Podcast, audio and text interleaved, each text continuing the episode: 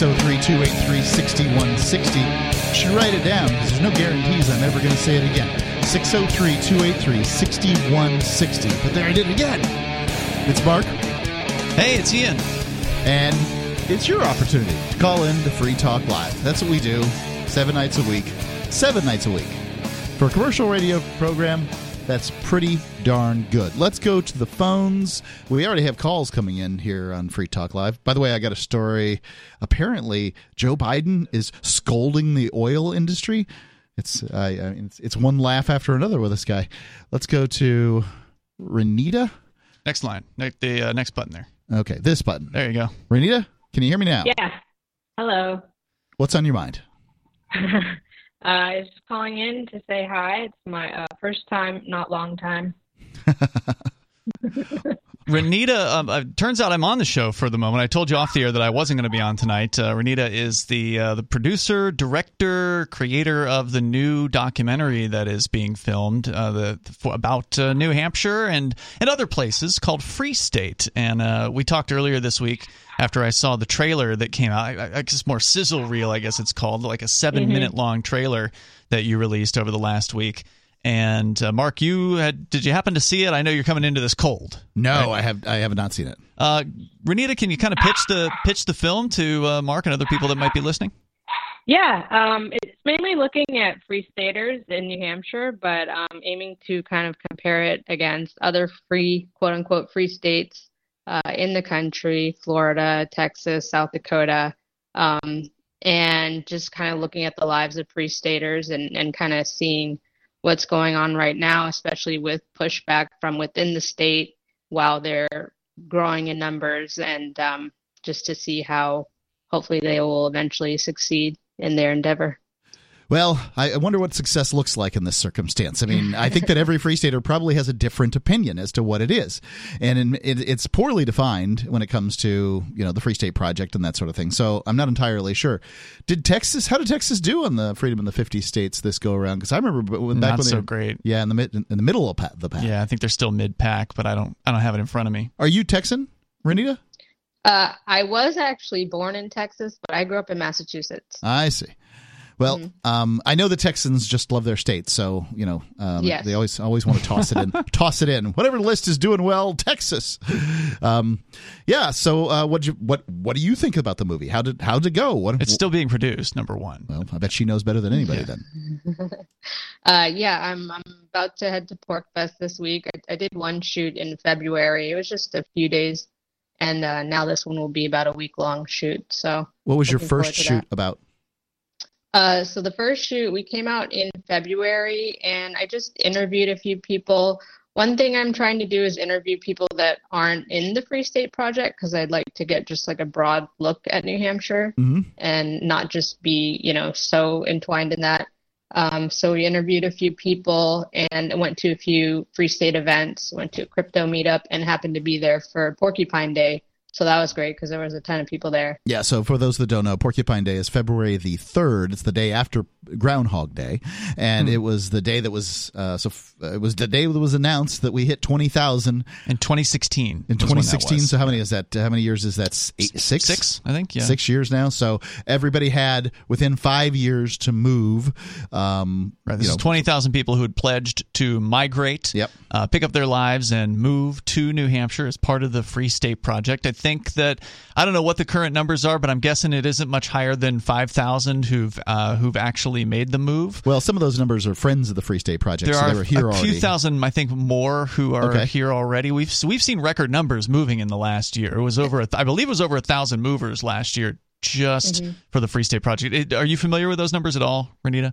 I'm not, but I, I did get the sentiment from people that I interviewed, like um, Carla, that there's been more an influx of people, obviously. I hear would that. think, over the past year. Yeah. i hear a lot more people are moving i don't notice that in keene too much but um you know Very few people move to Keene. It's kind of way out there yeah one might wonder in more ways than one. but i mean there's so many things that different people might want in different regions of the state so you know Keene What might be one um, of them. I know I already asked you this off the air, but uh, for our listeners, what was it that inspired this production, this movie? Um, so I actually live in California. I was kind of a free stater for a couple years. I owned property there, and um, that was kind of an effort to get a foot in there and maybe eventually come over. Uh, I don't have that property anymore, but um, while I was here, you know, through 2020 and then in 2021 through um, the Mises Caucus, I was able to edit and produce a documentary about the lockdowns, which was in the um, film festival anthem at Freedom Fest last year. And um, it was very well received, but it's a very sad story. We kind of try to give an uplifting message at the end, but it's really heavy. And so it just Well, kind of got me thinking. I yeah. was looking at the description. What was it called again? The documentary? the the unseen. The It was Unseen. actually yeah, it was directed by Nick Nikides. He Ah, is okay. also he was in the Mises Caucus at the time, and um, so you produced that movie? I produced, wrote, and edited. Editing. Okay, cool. yeah. Um, and you know, of course, it's going to be depressing. As I understand it, you followed was it four California business owners who were you know cracked down upon, Yeah, basically. yeah. Uh, was it three restaurant owners and one like gym owner? It's a a training gym where they train kids how to do deep dives, but there's no pools there. Anyway, so just so you know, like they work Sounds with dangerous. so- Yeah. no, they have these big foam pits. I gotcha. kind of- looks like fun. Anyways, um, it's it that part is interesting because they work with kids, and you know she let us know that some of those kids were up for scholarships and didn't get them, and then Mm. they that's it for them, you know. So we had originally intended to include you know a variety of businesses, not just restaurants, but we ended up having to kind of finish the doc quickly to get it in for Anthem. So that's that's what we went with. But um it was uh it was just really rough to hear their stories and especially one woman who happened to have a fire at her house mid being shut down from her business that her and her husband had owned since the 90s and she said that they never ever closed like Wow. barely just on Christmas. So to to be shut down like that was devastating for them. So is that kind of what you're going to do with the uh, the new movie, the the Free State? Is it Free State of Mind? Is that right? A free state. Free State. Free state. Is that uh, so just follow a couple of movers around? I mean, this has been th- there've been documentaries like this in the past. I'm just curious. Is that the idea? Well, uh, before you answer that, you were telling me that the the negative aspects of this other documentary, The Unseen, you were thinking, oh, well, I want to do something more positive. I want to do right? something something Yes. that makes me feel better. Yeah. Yes. What's the, because I personally a very optimistic person. Um, I, I do like to point out when things are wrong, but um, so yeah, it just Free State came to mind right away. Hmm. Um, yeah. And so I have followed around, there's a new mover. I have followed around um, some people that have been free staters for a little while, a long time. One person is not a free stater at all. He's just lived in New, Hampshire his whole life. He lives on his family farm. So I want a variety of people, but while I was there in February, I was still trying to figure out the angle. And um, I work in reality TV, so I'm just always kind of looking for the drama. And I realized that I really do want to focus on the negative pushback from politicians within New Hampshire. Well, you could be sure to cover uh, my, my my friend Ian here, who's uh, really dealt with some uh, negative uh, political pressure as a result of his activism over the years. And the FBI Yeah. and locals certainly. So, and this is something I was telling the, a lot of the free staters more than a decade ago. It's like if you start rocking the boat, it doesn't matter how nice you are. The people who are in the p- uh, positions of power are going to hate you, and that's starting to happen uh, statewide at this point. Yes, so I think the goal would be to get enough people there to be able to withstand that, right? If possible. I I- I think there's a long way from the Liberty veto to the Liberty majority. It is a long way, no doubt. Um, there have been progress. Uh, there has been progress, and I think that one of the, the best things that they've been able to do is, is sort of work with who's ever in power at the time in order to squeak out some freedom here and squeak out some freedom there. Um, will you hold the line, Renita? Yeah. Okay, please, if you would. Trying to figure out how these buttons work. Can you just put this top one at the top? Yep, that's right. Mark's first time back Yeah. in the, uh, the the driver's seat here in Keene. More coming up on Free Talk Live.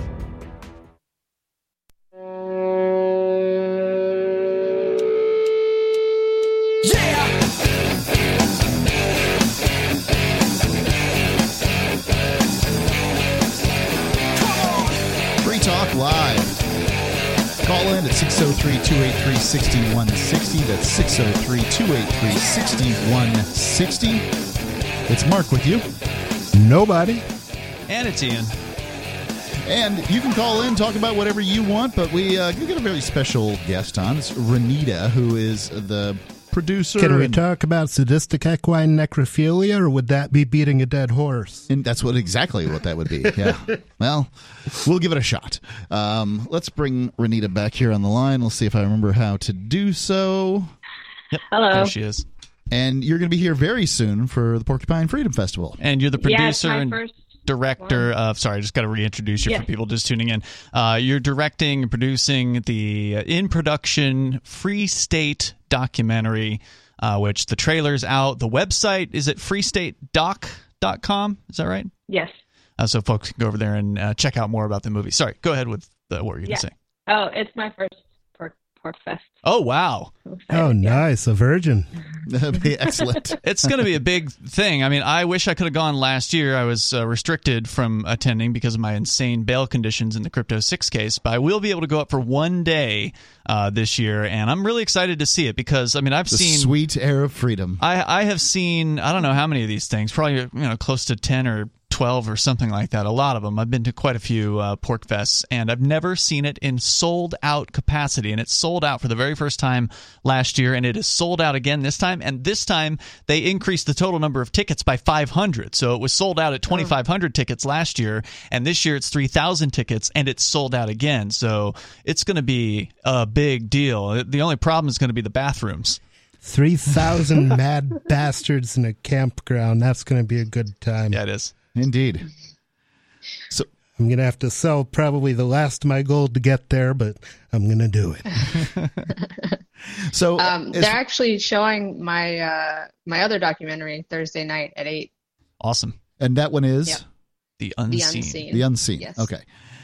So, um, y- yeah, your your new new documentary is about the Free State Project. You decided to do it in order to, you know, get a little levity in your life, but it turns out you're not very good at that, and so you're trying to find the the conflict. And uh, uh, what are you looking for when you go to the Porcupine Freedom Festival to go around do it? You do your interviews and these kind of things. Yeah, yeah. Uh, well, a few people that are already in the sizzle will be there, so I like to continue following them around, and um, a few of them have events going on too.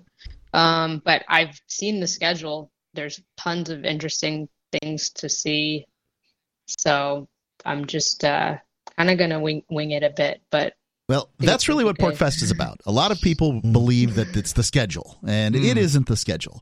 You'll probably Oh. see a third of what you thought you would, and Yeah, spend- usually you try to go somewhere and then you get waylaid by talking to people on the way to the thing and you never get to the thing you wanted to go to, but you had a good time on the way. right. I mean, you just, Sometimes you play your guitar for six hours, and sometimes you just stick your head in a bucket of jello. it's a Jerry Garcia quote. indeed, that's oh, exactly Oh, nice. right. He's, he's right. I'm a so, deadhead. Yeah, I mean, I think that that's what's the very best about Porkfest is is uh, the Porcupine Freedom Festival at porkfest.com is that yeah, you don't have to really do anything. It's just a great day talking to people, and you have everybody has a great time. Yeah, it really is about the people. And, and of course, that's what this whole movement, this whole migration is about. It's about getting a community of freedom loving people together. And Renita, um, did you tell me off the air that you were go- you had gone to Freedom Fest before? I did. I got to go last year because our documentary was in the uh, film fest, so I actually got a free Right. ticket. Yeah, I've been to one. Mark, you've been to a, a bunch of them, right? Half a dozen, probably. Yeah, I mean, it's a totally different atmosphere. Me and Val were right? like this. totally different atmosphere uh, at Freedom Fest. Freedom Fest is this you Con- know much more typical stuffy kind of convention with a bunch of conservatives hanging around, Yes. and uh, the Porcupine Freedom Festival. I don't know if there's any conservatives at this event, but there's certainly a bunch of libertarians from all Some the way of from them are conservative. yeah, all the way from like the religious conservative leaning to the total anarchist, uh, you know, walk around naked types. I mean, it's a pretty uh, There's been some interesting. of that. There It's- might even be religious anarchists walking around naked. You never know.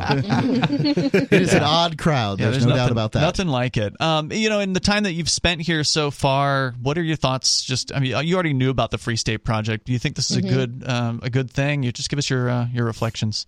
Yeah, I I actually had the inclination. Um, I don't know if I had heard about the project yet, but just when I started seeing the beginnings of cancel culture, like, you know, back in like 2015, uh, I started to feel like people really need to gather and live near each other if, if things get Mhm. worse in that regard. So um, I definitely believe in that. Like uh, my, I wouldn't want to live on a commune, but I would love to have like a, a town full of like all my people. You know? Do you see, What I've what I've always wanted to do is buy the campground where they have uh, Pork Fest and start doing Pork Fest all year round. So some people would some people would live there, not a commune because you know communism sucks, but uh, more li- more like a trail tra- trailer park than a than a commune. But just some people coming and going, some people staying all the time. Mark almost did that a few years ago, and didn't you tell me? I don't know if it's a secret, so I won't say who it is, but didn't you tell me you ran into somebody at the Exit and Build conference who is actually in talks to buy uh, Rogers Campground? I have run into a half a dozen people throughout the years that are in the talks to buy the campground. Um, you know, no one's I- gone past the talking stage, huh? right. I mean, there's, uh, you know, I'm in talks to buy it, but nobody, none of the people I've talked to have had any money for me. I'm curious about uh, Florida, Texas, and South Dakota, which is also going to be in the film. Um, what are you What are you doing there? What do you What's the interview? I we we'll see if I'm able to actually go there. I mean, I do have family in Texas, so that might be something I could easily do. I was actually hoping that maybe at Pork Fest there might be some people from those states there that could kind Certainly. of speak There to will the be. differences. Absolutely. Yeah, okay. Yeah, people come Yeah. from all over the place. Ian and I both moved up from Florida in 2006 to New Hampshire. I have uh, since left the Free State Project uh, a couple of years ago, but um, you know, I think that one of the things I can certainly say about the difference between Florida and New Hampshire, although they are both sort of equally free, um, Florida, like five, let's see, uh, three plus two and four plus one are equal, but not the same. And that Florida and New Hampshire are free in different ways, and it depends on what you're looking for. Um, but one thing's for certain you're never going to affect the government in Tallahassee as a Florida resident. I mean, you're just not going to be able And to you do it. also won't have a community. Now, you don't get together with libertarians there in the same way that we do here. There's no concentration. In Florida, I went to a libertarian event like every other month. Yeah. And it was same a five guys, libertarian right? party business meeting. Uh, Oh, some God. interesting people, but uh, just because that was the only thing there was to do. In New Hampshire, most days Five days a there week. are three libertarian events to choose from if you feel like if, if you're willing to drive an hour to get to one and you never go I, I don't think there's ever 48 hours between events Yeah. Yeah, no there doubt is about truly it. always something to do. If you're looking for a libertarian social club, uh, New Hampshire's got everything else beat, hands down. Renita, thanks for calling I- in. T- oh, yes. Yeah, we're all, we're short on time on this Yes, segment. I appreciate you being here, and I'm sure we'll get updates from you as the, the movie continues to be produced. Um, look forward to seeing you. yeah, look forward to seeing you in a in a, another week or so at the Porcupine Freedom Festival, and check out her documentary. It's really cool so far over at freestatedoc.com. There's a seven minute preview reel basically, and it's well done. Free Talk Live. More coming up. Looking for a great real estate investment? Consider New Hampshire, which is ground zero for the Liberty Movement. Your first call should be to Mark Warden from Porcupine Real Estate. He's more than just a real estate agent. He's your New Hampshire concierge. Where are the best places to live? Do you want farm, city, the burbs, or forest? Do you want a duplex or multifamily building so that renters pay your mortgage? There are homes in all price ranges in New Hampshire, and Mark can help with financing too. Invest in liberty and property. Mark Warden can help. PorcupineRealestate.com.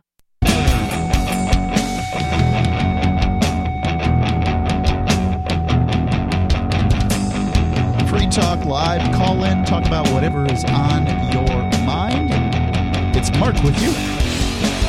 nobody And now Chris. That's right. So nobody, you're going by nobody these days, or is um nobody knows what i'm gonna do no, that's kind of what I, I thought. Is, is that it's still about the lulls.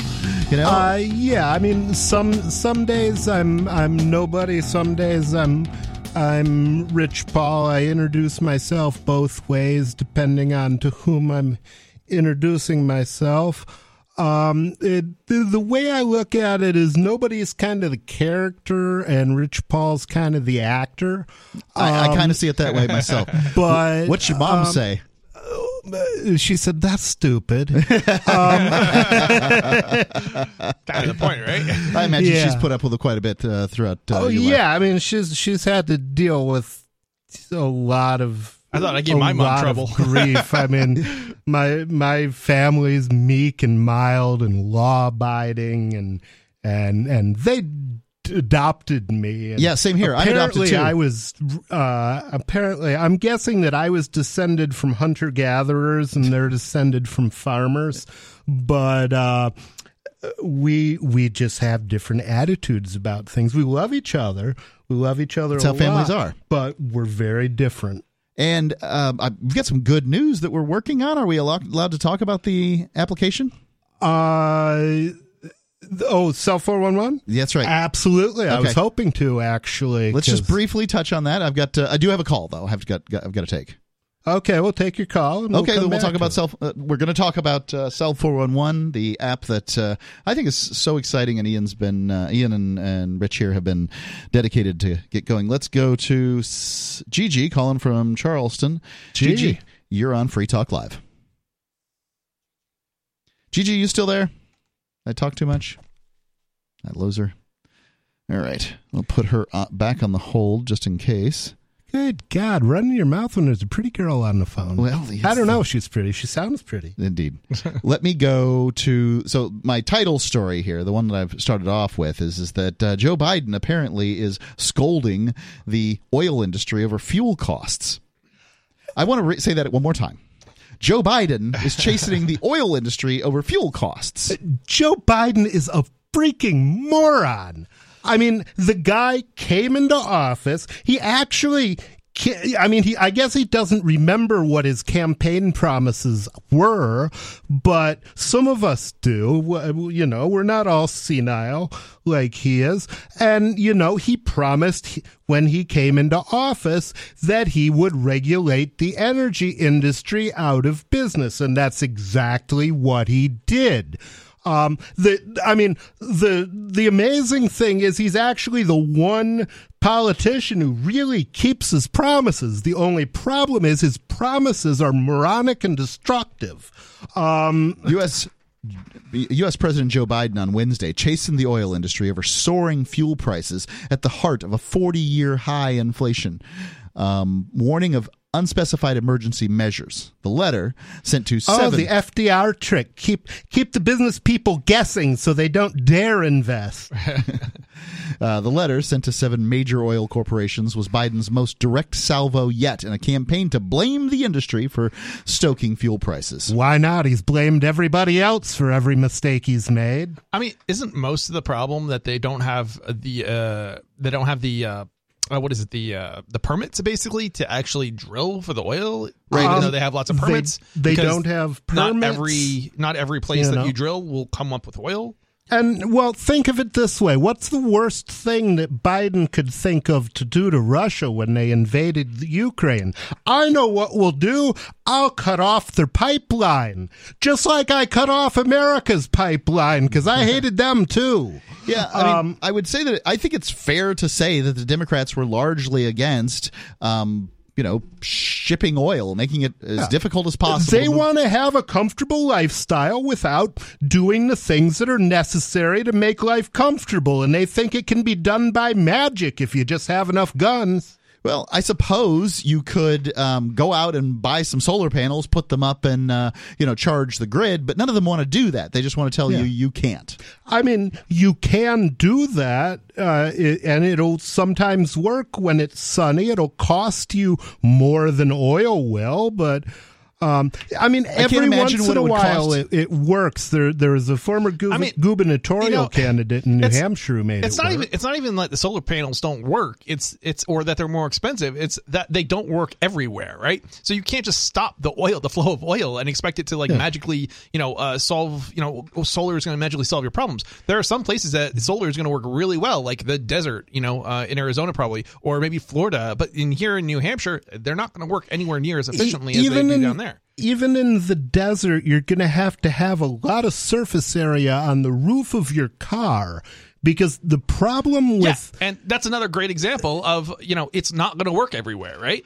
yeah, you. I mean, a lot of the issue is not about making energy; it's about making energy portable. Because if you can't take your gasoline with you, it's not going to power your car. Yeah, bat- batteries are supposed to be the great hope, but um, I think that another we, shortage that they're having. We shouldn't stop at fossil fuels here. It's re- it's worth pointing out that Democrats, if that's what you know, if we're, if we're going to start laying blame at political parties, I think it's fair to say Democrats are against um, hydro on major um, major rivers. You know, stopping the fishies from doing this thing or that thing, right? And they're against nuclear power. Both of these are considered green, but they're not green in the way they want. They just want yeah. magic electricity yeah. that they read about in f- science fiction books because and, they're religious nuts. You know, their religion is is global warming. Any prosperity is a sin. And if you sin, you're doomed to burn in the eternal fires of global warming. now, I, am not going to claim to have every answer when it comes to, um, you know, how we're going to move forward in a world with, uh, you know, the way fuel is and that sort of thing. But I think that people should take responsibility for their actions, right? If what you're trying to do is undermine America's fossil fuel industry, say so.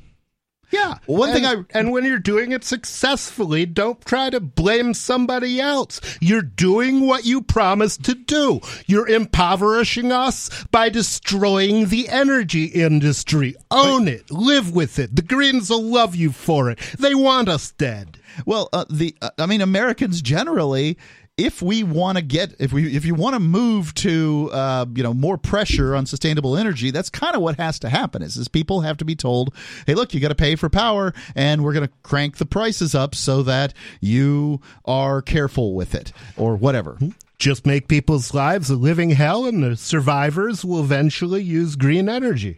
That's right, rocks and wood. Um, the letter, excuse me, yeah, the letter sent to seven major oil companies was Biden's most direct salvo yet. Average fuel fuel prices are now five dollars a gallon for drivers in the United States, up from three dollars a year ago, and less than that before that. And the spike is reverberating through the entire economy, helping to sink Biden's approval ratings below 40%. You, you know what's funny about this is it's still not as bad as in Germany uh, in the 90s, I believe. Um, I, I, could be mistaken about this, but as I recall, I think it was like it translates into like $8 a gallon in Germany in the yep. 90s. So we're still not at the price that Europe is, that Europe's Europeans pay for for gas. Yep. Yeah. Well, I mean, they allow unlimited uh, unlimited government power. They were the home of the Nazis, and that means poverty for but everybody. It's all over Europe as far as the, the cost of fuel. Just to be clear, yeah, so yeah, they yeah. they drive these little tiny cars, which you know that's that's a good thing. Um, America is, to my mind, a little too car dependent. Personally, uh, my take on it. Yeah. However, um, that's that to me that's a preference. That's how they should. You, you should decide, I mean, as opposed to. Yeah, it, America, taxing people into it. I think America's neither, to other people's business uh, yeah, dependent. Neither America nor Europe have figured it out yet. They need to just get rid of the regulations, and the problem would solve itself. We would have ur- dense urban areas, but we would also have a less dense, you know, uh, probably urban areas as well. But a lot of people wouldn't be living as rural as they are when they don't need to be because it's less expensive to live in more urban areas to a degree. Like when you get too dense, you do have run into cost problems, but it's yeah, it, it's coming or going. Yeah. You're going to pay them one way or the yeah. other. The number 603-283-6160. We'll get to your calls coming up next here on Free Talk Live. 603-283-6160.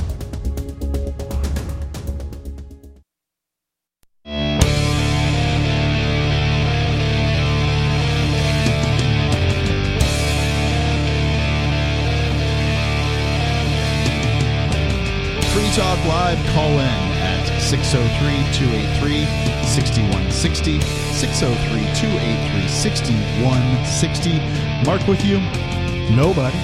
And Chris.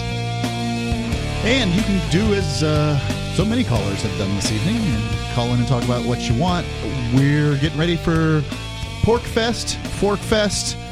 Uh, you can go to porkfest.com com to find out more about the Porcupine Freedom Festival. Pork is spelled with a C, not a K.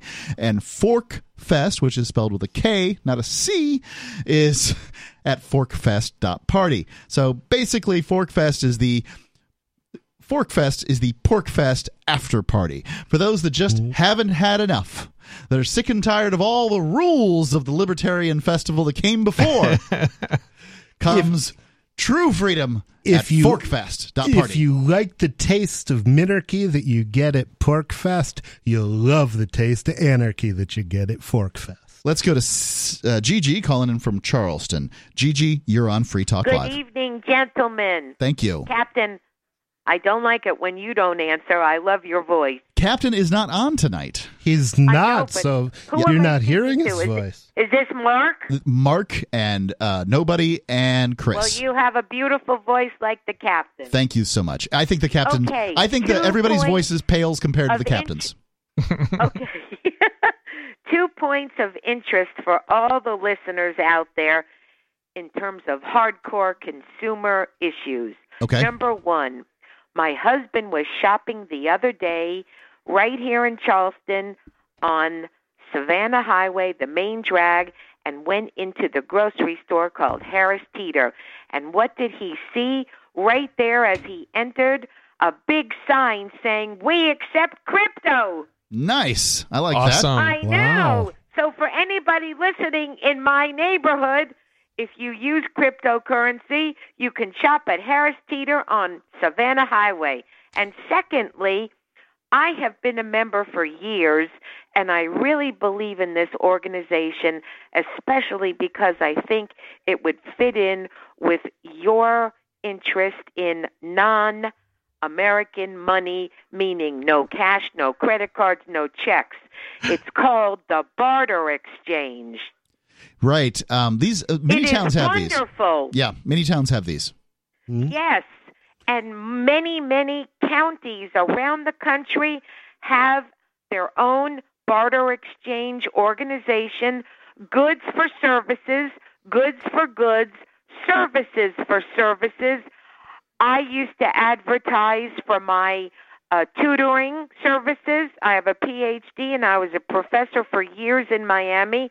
And some of my services that were exchanged for my academic skills were dental visits and chiropractic visits, and we never exchanged money. It was wonderful.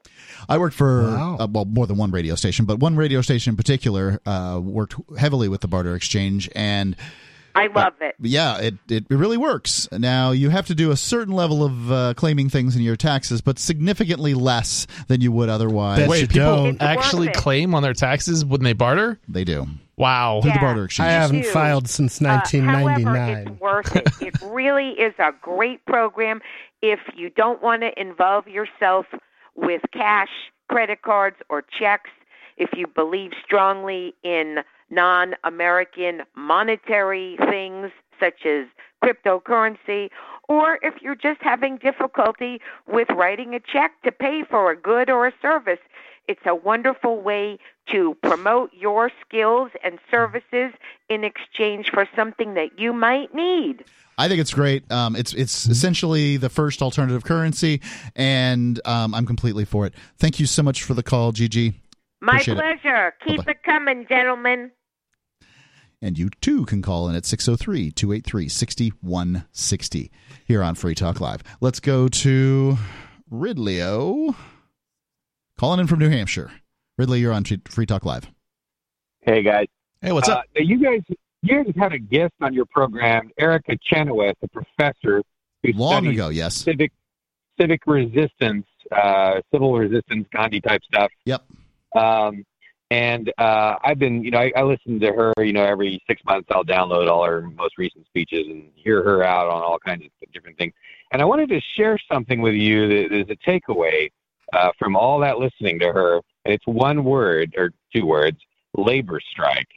Um, Chenoweth says that the labor strike, uh, when used against an oppressive government or whatnot to try and gain concessions, is the most effective, historically, the most effective way of achieving um, uh, concessions. And this brings me to a question for you guys uh, that I kind of haven't. What, what um, how would uh, something like that be done, and under what circumstances should it be done in a place like New Hampshire, uh, and, and who should, who if anyone, should be labor struck against? Well, given the situation on the federal level, I don't think it would do us any good there because the people running the federal government don't know how or why things are produced. And so it's a mystery. they won't make the connection between if people aren't producing stuff, there won't be anything to consume. They'll Right, I just mean, they blithely keep walking till they fall in a hole. they, they proved it over co- over this COVID thing, right? Like they have no idea Yeah. why are why aren't there stuff on the shelves? and they, they proved it with the oil. Uh, Biden really thought that he could destroy the energy uh, industry Without driving and up prices they would of be oil. too nice to raise prices because you don't raise prices unless you're greedy. Isn't it amazing that that energy executives went through their entire lives working only for the good of society and asking nothing in return and then when Biden took office they That's they finally greedy. invented G- greed. Yeah, that's when they invented greed because you know at no point before that was uh, was there greed within the oil industry. It's really kind of ridiculous. Don't be greedy. Come on. I mean, as a politician that has built his way out of mi- Yeah. through millions, I mean, about don't be greedy. this is the guy who's robbing us of hundreds of billions of dollars so he can send it to the Ukraine to pay them off for the hundred million dollars that they that they gave his son. He doesn't mind stealing a hundred times as much from us as he got paid. Dave, um, as far as the labor strike and how it would work in New Hampshire, I think that probably you'd have to do a reverse. Um, it would have to be a tax strike. So people would have to withhold their property tax. And the best I've seen, people just don't have the guts to do The- it. Well, the problem There's not even a danger to it for the first several years. Is the only way that you can basically the government will come and take your building and then they'll sell it to somebody else and they'll have more money than they would have if you had paid your taxes. But the only way to get around that That doesn't work is that way. to be in a sufficiently tight knit and well armed community so you can shoot the revenuers when they come for your property because you can't hide it, you can't move it, you can't put Property it cannot be someplace moved. else. That's true. Uh, they're gonna come for it. Yeah, I, I'm not a big fan of the uh, you, No, taking you- up arms, but um, you know, well, I'm not recommending it. I'm just saying, realistically, in order to do a property tax strike, that's what you would have to do. But it 'Cause works the same way everybody the- knows where the property is. it works the same. Hold on, hold guys. It works the same way with a labor strike because if you decide to go on a strike as a pipe fitter, uh, you know. 498 in Chicago, you're saying I'm going on strike and somebody crosses some scab crosses the line and takes your job, then well, maybe, just maybe Well, you let never him. get it You back. didn't want it apparently, or you would have been doing it. Sure. Well, that's what uh, that's what the good folks of Keene will say when you don't pay your property tax is that you must not have wanted your house. Well, yeah, but they're morons. Go ahead. But and and but that's that's the thing. that you can stop paying your income taxes and if you if you don't earn too much money uh, and and you earn what you do earn off the books, you can probably get away with that. Yeah, so but that- you can't hide real estate. It's impossible. It's like putting a Cadillac in your nose. Go ahead. So the Dave. whole the whole reason of bringing up this, you know, the, the the the labor strike or general strike as an option is to remind people that there are many things they can do that are not violent against the government. And yet, Rich, you had to just go there, didn't you? The minute I try to bring up something nonviolent, you want to come up with a violent. I uh, was not advocating that. I was talking about the realistic implications of a bad idea. Really, And I'm going to have to let you go. Thank you for the call. withholding property tax is a bad plan. They ca- they can steal way more from you if you don't pay your taxes than they can steal if you do. 603 283 6160. That's 603 283 6160. Remember, if we're wrong tonight and you know what's right, let us know. 603 283 6160. Free Talk Live's video archives have been on LBRY for years. LBRY is an uncensorable, decentralized, blockchain based media sharing protocol, and we're big fans of it here on Free Talk Live. In 2020, LBRY launched Odysee, a video sharing website to compete with YouTube, and it's really taking off. Now, with over 1 million channels, many of whom are disaffected YouTube creators. During YouTube's crackdown for not toeing the government line on COVID, the Free Talk Live YouTube channel started receiving strikes and could be completely taken down at any moment. Thankfully, Odysee started offering live streaming, so we're now streaming live every night and posting our video archives permanently to Odysee. You can watch live or anytime on our Odysee channel by visiting video.freetalklive.com. If you want to go all in, download the desktop app at lbry.com, and then every video archive you watch, you'll help seed and keep it online forever. At minimum, we ask you visit video.freetalklive.com and follow us on Odysee today. video.freetalklive.com.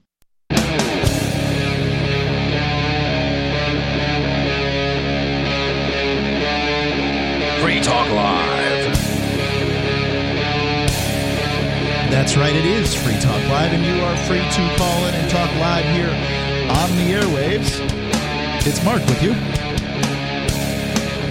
We known as Rich Paul. And Chris. Sorry, nobody, I didn't quite get you on at the right time there. Let's. We've got. All, it's been wall to wall calls uh, the whole first hour here on Free Talk Live, and we still have some more calls to get to, and I'm excited about that. We of course have the uh, the news story that we're reading through uh, about uh, Biden now sitting at some of his lowest ratings ever, scolding He's the, just biding his time biding his time until what?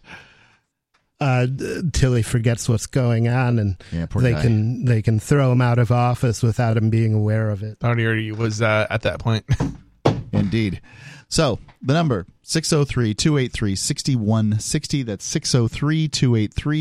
603-283-6160. Let's go to Matt calling in from New Hampshire. Matt, you're on Free Talk Live.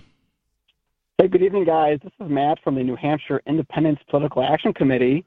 I'd uh, been I spoke of, on the phone with Ian a few months ago just about you know letting him know when it's time for for us to go live and when we're ready. And I wanted to call in to you gents tonight to say yes, we're live. We're accepting contributions. The website is NIPAC.org, N-H-I-P-A-C.org. We're on Gab. We're on Twitter. Uh, we're excited for this this uh, election season. I'm sure everybody knows this past spring we had CACR 32 go through the House for a roll call vote, and we had 13 votes for yes, one for each of the 13 colonies. Independence. And we hope to get and we have and we hope to get more next year. So um, we're very very excited. Um, uh, we, we've already we've been challenged by a local a local uh, rep running for a different kind of election to raise a, a certain sum of money, and we're actually well on our way to do that. I'm very surprised by the enthusiasm. Um, we do want to say that that we didn't, and I, I think he, I think we had I, we already knew we already knew about this, but Ian got first. Was, was we were very honored to have Ian be our first contributor. Um, we appreciate his service with Free Talk Live and everything else he's known for here in the Liberty community in New Hampshire. So we're very excited for that. And your Uh, goal is things- to see New Hampshire uh, be independent of the United States federal government. Is that right? That's that, that's true. That's that, that's true. We're, right now, we are the number one freest state, the number two safest. We have we're ranked number four in the Human Development Index. We have a very high quality state. We've got four seasons. We've got pretty much everything. Yeah, and, And one of them's I- I- longer than the rest too. Yeah, And that- that- cold. That's true.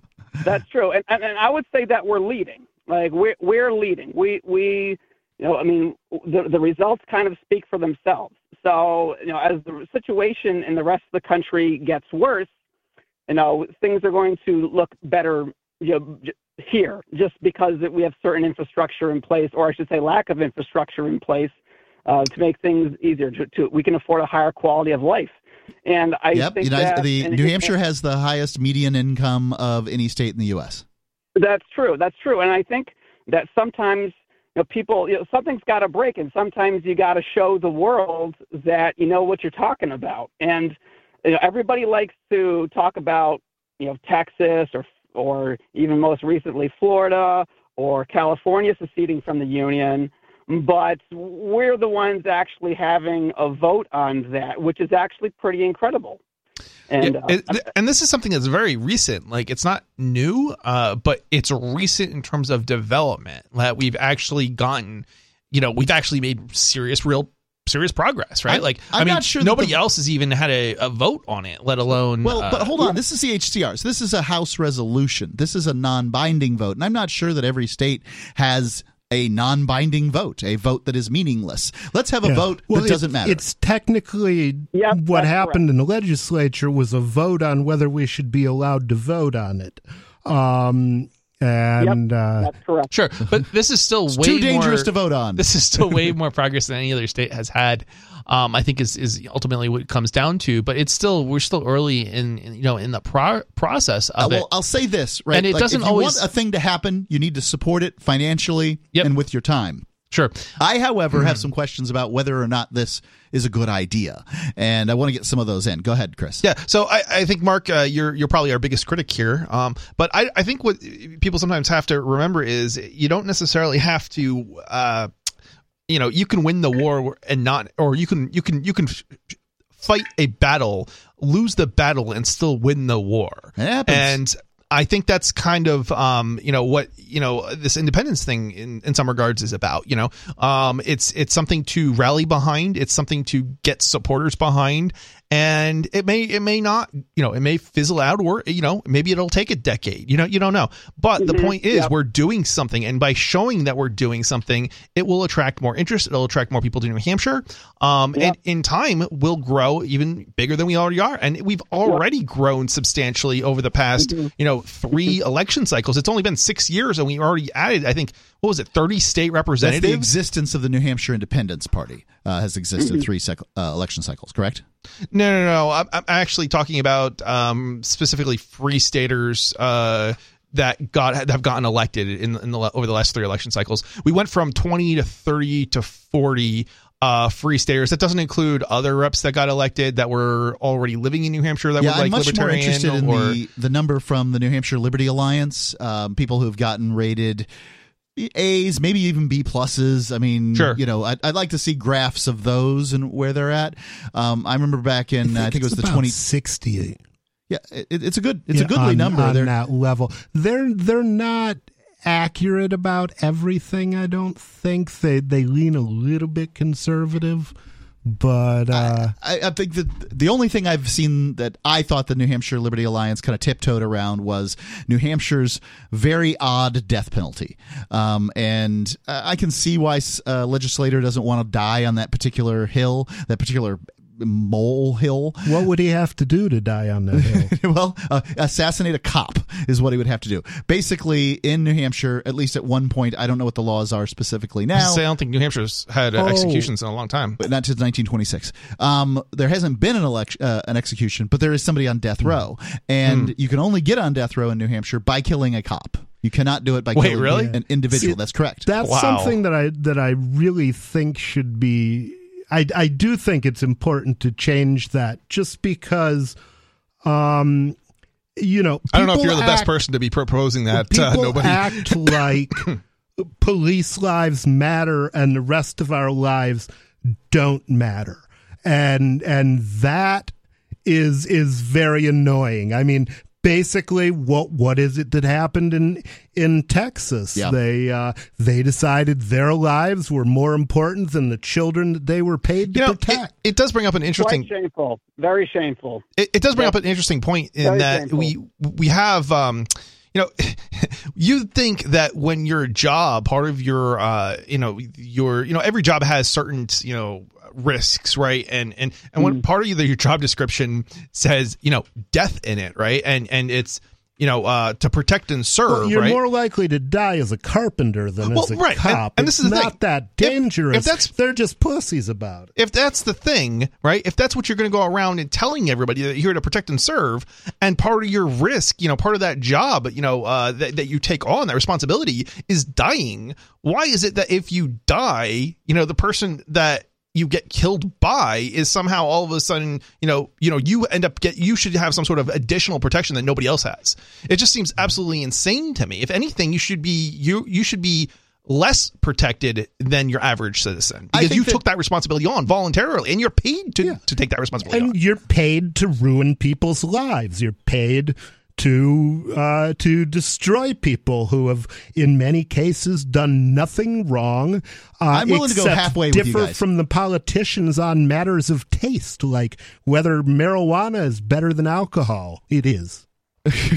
I'm willing to go halfway with you guys. I'm willing to say that uh, police should not be held above uh, citizens, the pool from which they are drawn, um, in, in any way. And we can see what happens when you lionize officer safety over presumably civilian safety. You Oh, get, yeah. you get things like what happened in Texas. Now, I don't think necessarily that we should go and uh, you know uh, make them lower or anything like that. Let's let's leave it Oh, even. I think they should have liability. They should be liable for their actions. I, I agree with that 100%. The only way Matt, to hold the line. The only way to make them equal is to eliminate government and make them security guards. Yeah, and security guards are putting their lives on the line, right?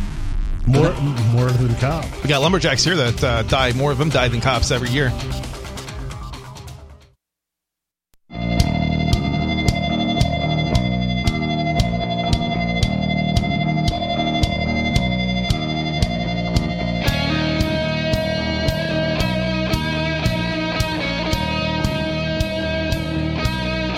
It's Free Talk Live.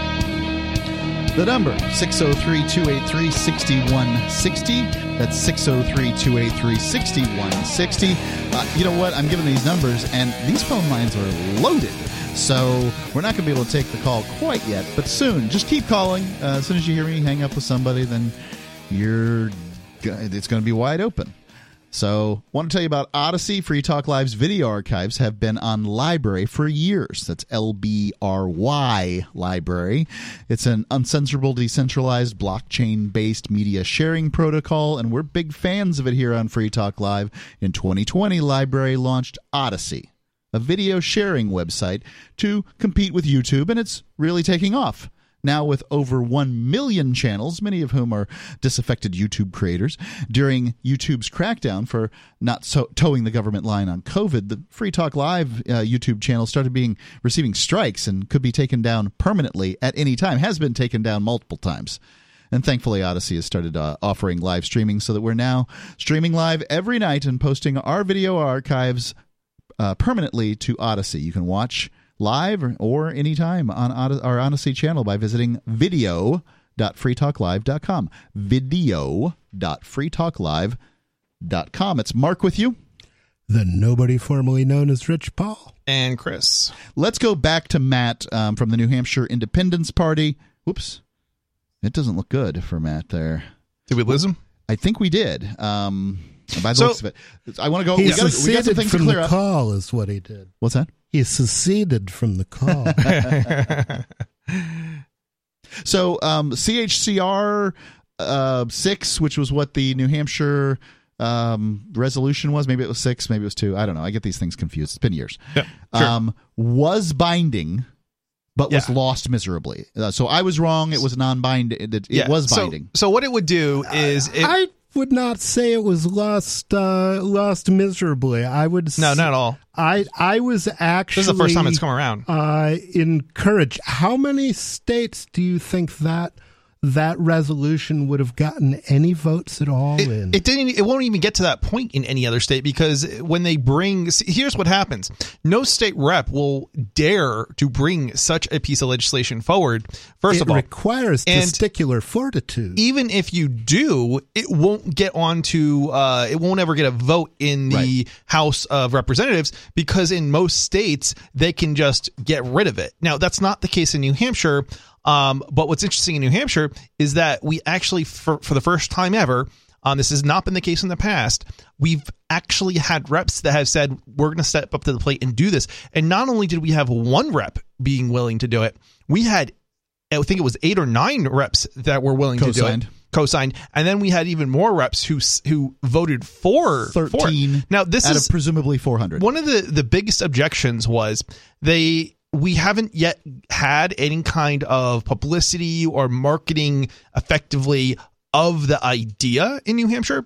We don't even have bumper stickers yet. Now this is interesting. We actually do have bumper stickers now, but they were just printed. They we just got them this week. So you don't even know reps don't even know that there's major support for this if as, unless they've been really really following it and most don't and they ask well how come i haven't heard from you know you know uh you know anybody on this like any of the uh, uh my my uh what, what do you Constituents? yeah um and the answer is very simple um if you ask people if you take a poll in the street there's actually massive support for it um but nobody has done any kind of significant, you know, writing campaign or write to the reps or anything. There's been a few stories posted here and there, but considering that nothing has been done, it's not surprising. People don't even know that they had this vote that was happening, you know? So for, for, for there not to be, you know, uh, support by the reps, no, that's actually the proper course of action. If you don't know that you're, you know, that anybody supports it, why would you vote for it? You should be doing what the people want. And if the people don't know about it, they actually, I think, voted the correct way in some respects. Yeah, I think that the the Overton window's been clawed over a little ways. I'm I'm certainly willing to concede that. Um, my main critique would be, and this is my, main critique is is that number one, banking will be very difficult. That the United States will shut down the SWIFT uh, numbers for any New Hampshire bank that's willing to, um, you know, deal with the secessionists and. Speaking of which, have you heard that Russia now has the strongest fiat currency on earth That was- after having their SWIFT access cut off? Yes, the uh, the large the global gas station known as Russia has managed to uh, turn the war so far in some ways into its financial favor, but I don't think in the long run it's going to work out for them. I, I, I I can suspect you're right, Mark. Um, but at the same uh, token, I don't. I think that's a really poor reason uh, not. Oh, I've to, got others. not to move forward. Uh, but I think what we're forgetting I mean, is that if, New Hampshire if doesn't. they cut off the banks, no problem. Crypto. I, I know there's solutions. I mean, also if they shut down the borders and say, "Hey, you're not going to travel to work in Boston. It's- you're not going to yeah. be, you know, going Massive down- They're going to economic have a hard time shutting down the Canadian What border, people- though. That was one of what- our considerations. the Canadians are shutting down their own banking and their own borders. Well, they don't need on. us. Let's back up. Let's let's talk about why the government would not do uh, to New Hampshire what they've done to Russia. And and I'll I'll give you a very very very good explanation. Economics. The the economies of uh you know basically Boston and the region are so tightly entwined with New Hampshire the United States would actually be hurting itself probably more than they would be hurting the people of New Hampshire. It just wouldn't make economic sense to do that. It's not to say they couldn't, but if you're going to hurt yourself as okay, much I or gotta more, stop you right there and, and ask you: When has the government ever done anything that made economic sense? well, when it hurts the people in power, that's when.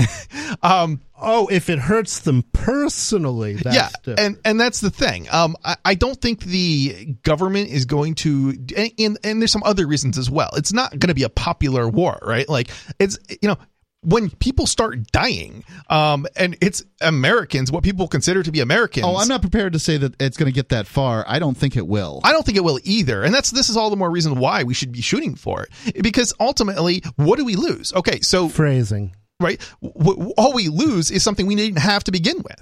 Um, you know, that's that's the worst possible scenario. Is okay, We have nothing to well- lose but our chains. you could you could secede tomorrow, right? Like Yep. you could just use your passport and uh, leave the country, and then you don't have to Eh, deal it's with not it. quite the same thing. Uh, It. I, I I don't have to deal with the feds if I don't feel like it. Well, here's the thing. I, I don't. Yeah, I don't but agree you're with with I- somebody else's feds who I- are frequently I worse. completely disagree with you on that, Mark, because the feds effectively control like almost anywhere anybody would want to live. Well, and that's true, but they will control New Hampshire when New Hampshire's not in it. and I agree with you on that. Um, however, I think the difference between, say, Honduras and New Hampshire is that who's living in Honduras that wants freedom? You don't change things if you've got three people who can live Well- side by side with you and basically have no power. Um, there are certainly some people living in living in South America and Central America who want Sure. freedom. They spend most of their But the- time huddled up on our southern border. No, but the point that I, I think I want to make is that when you have people moving together in one region, you have power. You have you have a power base all of a sudden. We're spread. The problem with libertarians is that we're all spread out so thinly that we have no power bases anywhere. If you try to go and do a migration to Honduras, you'll not get it. You'll not have enough people who are able to move to uh, Honduras to have a power base to actually affect politics. Well, the goal yeah, would well, be the problem is there are there are you know 35 million uh, libertarians, and they're operating 35 million separate. and I would like. And by the way, I would like to think otherwise. I just don't think it's true. Free Talk Live. 603 283 6160. Join liberty minded voluntarists, anarchists, and libertarians from June 27th through July 3rd for the sixth annual Fork Fest at Rogers Campground in the beautiful White Mountains of New Hampshire. Fork Fest is a fork of the Porcupine Freedom Festival, which sold out for the first time in 2021. Fork Fest takes place the week after Porkfest, but Fork Fest is decentralized, which means that there's no ticket cost and no one is in charge. All you have to do to join the fun is reserve your camping site, RV site, or motel room with Rogers Campground for June 27th through July 3rd. There's no better place to celebrate Independence Day than around other freedom loving activists in the Shire. You can find out more at the unofficial website forkfest.party. You can also connect with other attendees on the Forkfest Telegram and Matrix chat rooms, as well as the Forkfest forum. You can find links to those at forkfest.party. We hope to see you there. Forkfest.party.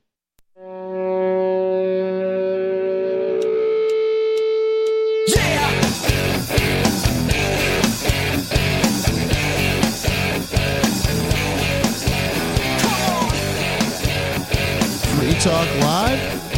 Call in, talk about whatever you want. There is a phone line open. It's Mark with you. The nobody formerly known as Rich Paul. And Chris. I'll give you that number. It's 603 283 6160. 603 283 6160. And uh, we got into it over New Hampshire independence in the last segment. And I just wanted to make a, a couple of counters here um, so that we are you know clear on it. I, You got to bring up your idea about, you know, we talked about off air too. what's that? Well, um, you know, We talked about Running a a lot mon- of things.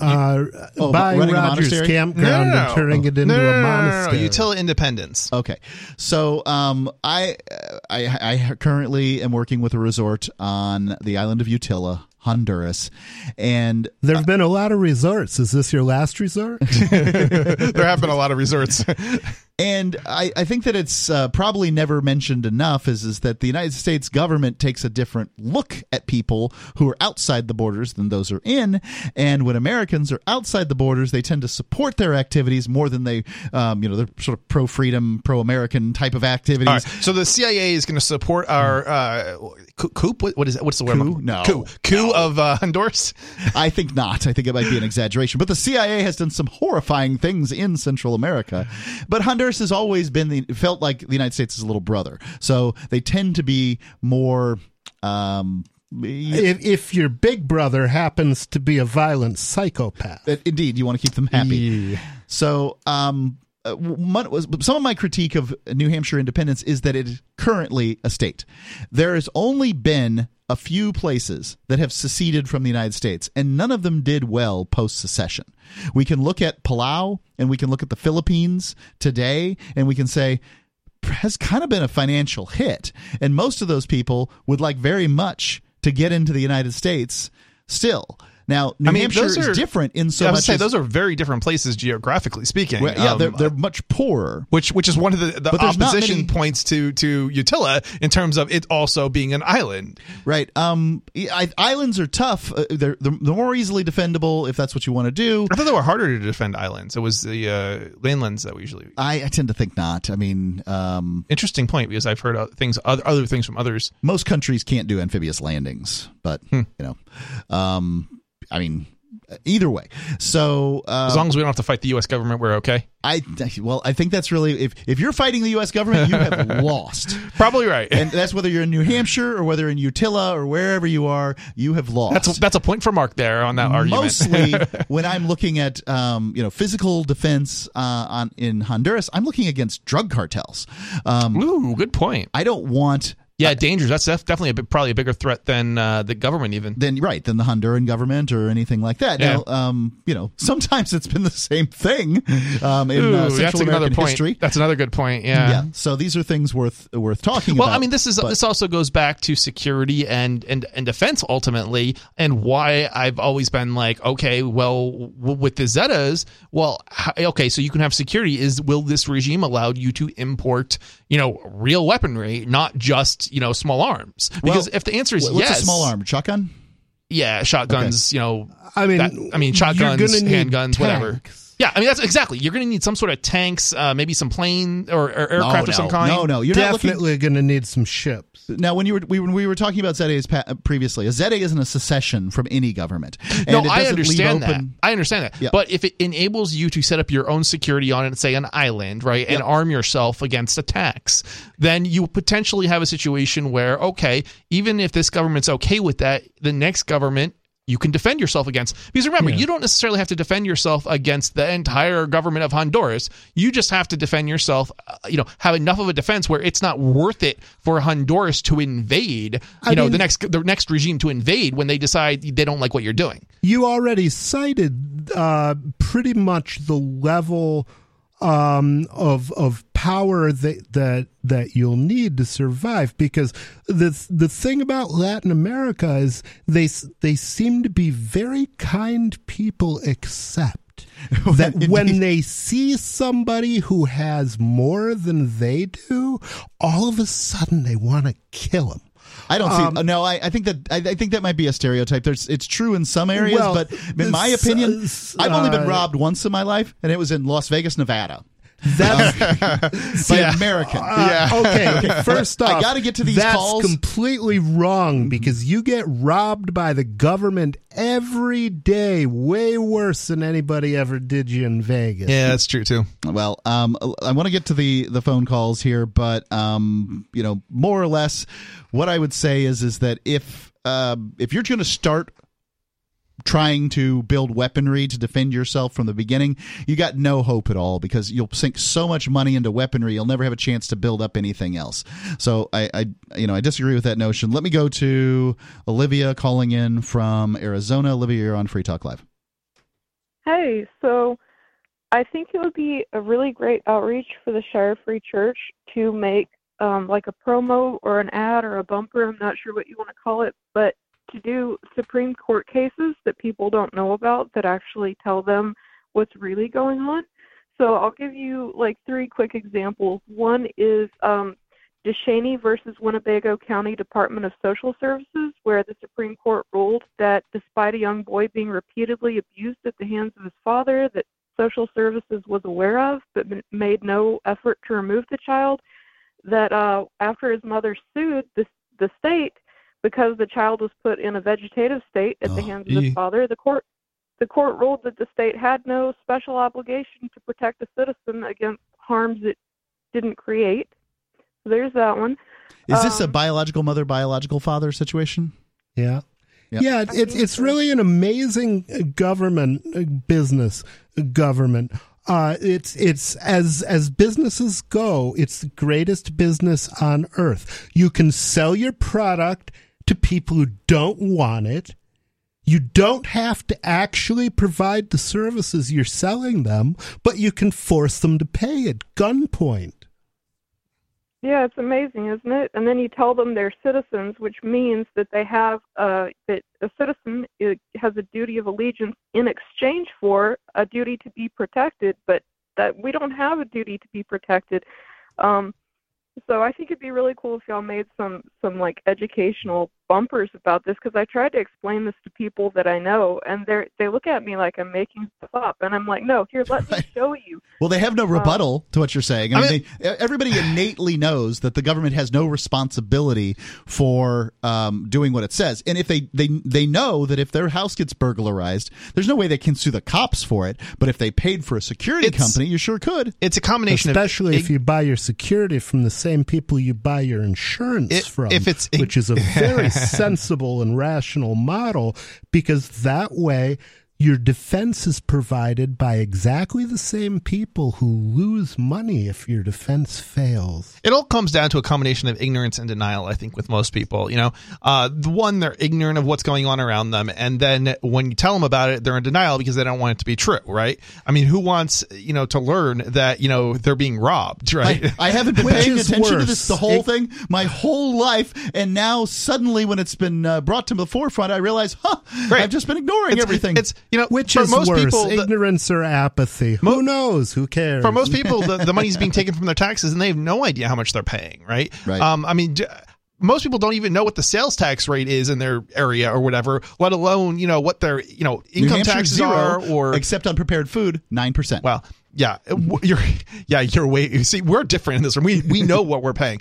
Um, I mean, most people like. I mean, think about it. Like you pay. Uh, there's a certain amount that they pay, take from your paycheck, right? That they don't tell you about because it's not part of your salary officially. And then there's the other part that gets reported on your paycheck, but it's twice that because it's hidden. It's a hidden tax, and we have all sorts of hidden taxes. Like tariffs are another great hidden tax. You know, Inflation. Uh, the prices on the products are higher, um, but there's actually that's it's not just a sales tax that you're paying. There's another 25 percent tax that you might be paying because of tariffs.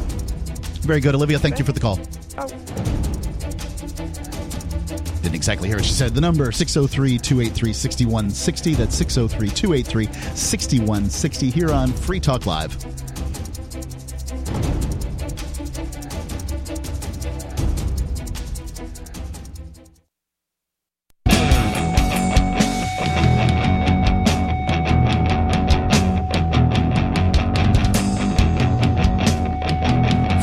Live.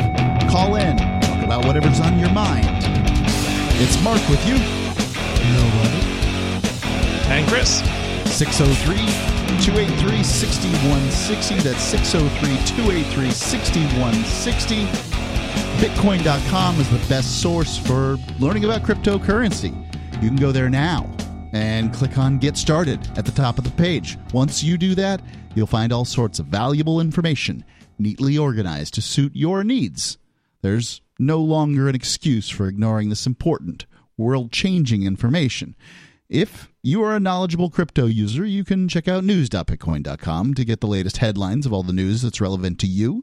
Bitcoin.com is your source for everything crypto, like getting a wallet, mining, trading, buying, selling, whatever it is you need to do that uh, has to do with cryptocurrency. They've got it all, including the, uh, the latest news, all on a slick and easy to use website at Bitcoin dot com that's bitcoin.com guys there have been so many calls tonight and i want to apologize to everybody who's been on for a long time let's go to mac in colorado matt mac you're on free talk live Hey, Mark. Uh, nobody. Chris. Um, What's up? So I had a question for you, Mark. Yes, Um, sir. How often do you uh, travel and uh, give out maybe business cards to people who don't know what Free Talk Live is? you know i i probably don't carry them as often often as i should Wait, really?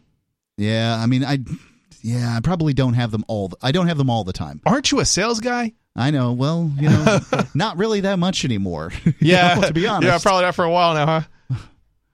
so Well, I, I feel like um, not just you, Mark, but maybe if uh, listeners or maybe if there was some sort of program uh, that rewarded listeners for like I don't know um, doing word of mouth, so to speak, of Free Talk Live um, at like events and stuff, and political events, whatever people fancy, and hand out cards and explain how, what the show's about. So you can get more listeners and more diverse opinions calling in. Yeah, I, I have uh, I've certainly gone to a bunch of different events, and you know, basically when I'm in town, somebody some libertarian knows it. When I use back when I used social media a little more uh, regularly, they would find out. They'd be like, "Hey, we're having a meetup, or you know, there's a Liberty on the Rocks, or whatever's going on."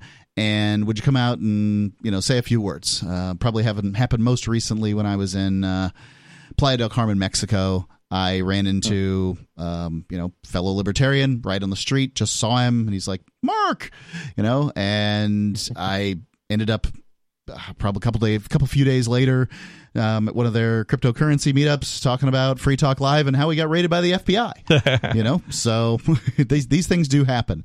Um, it's always been pleasant for me being recognized. By the way. Um, so far, it doesn't happen that often, mind you. I'm on radio. I'm not on uh, television, which is, you know, in many ways a blessing. Um, You've got the face for it. Okay. So, and then on to my next subject. yes, sir. Nobody. Nobody, Chris. Why not both? Nobody, Chris. Why Well, not yeah, both? both of you guys. Why Um, not both? Why not Nobody both? and Why not Bitcoin? Why not Bitcoin and Bitcoin Cash? Why not both? Um, well, I mean, certainly that's that's better than just just BTC. Um, my issue with Bitcoin is that it is hyped as uh, by the mainstream media as the be all and end all of what cryptocurrency is. And so I don't want for people's first and frequently only impression of cryptocurrency to be a cryptocurrency that happens to be worthless for use as a cryptocurrency. Um, I would like them to see, as the exemplar of a cryptocurrency, a cryptocurrency that will actually achieve the goals that cryptocurrency set for itself at the beginning. And that involves replacing Visa and MasterCard and their 3% fees by having much, much lower fees. It involves banking the poor banking people who earn two and three dollars a day. You can't do that if it co- if you have to pay a three dollar fee to buy a two dollar cup of coffee. Um, so Bitcoin is just. I, I'm a great believer in Unix, and Unix believes that a, that a computer program should do one thing and do it very well. Bitcoin does one thing and it does it very badly. And that's not my goal for software. I, I don't think that's always been the case. Um, it hasn't. It, it started out good, and it I think it was intentionally sabotaged by Blockstream so that they could make it look like crypto was worthless. And I think that's also why it is the one cryptocurrency that the mainstream media uh, hypes because the mainstream media doesn't want us to have a good cryptocurrency and it doesn't want wide acceptance of cryptocurrency. Yeah, I, I don't know. Um, this is one of these things where I, I wouldn't. Uh, I, I am not. I'm not particularly harsh on Bitcoin. I, I think it's still useful, um, even though I understand that most, you know, it's not useful for small purchases, and certainly I, it's not my favorite crypto. I think something more like Monero would be my favorite crypto. You got the Um, shirt on. Yes, I do. Uh, but at the same time, I also recognize that we don't have the tools at this point to really see widespread acceptance of Monero. So how do you, if you, Well, Bitcoin we certainly have the tools and Bitcoin Cash are still wide- way better. widespread existence of um, Acceptance, you mean? of uh, I mean, we have the tools for widespread uh, acceptance of Bitcoin Cash Sure. because Bitcoin Cash is the real Bitcoin. So so either way, I think the point is that I'm trying to make is that um, it, you, what I, I kind of want to say that you don't throw the baby out with the bathwater. Um,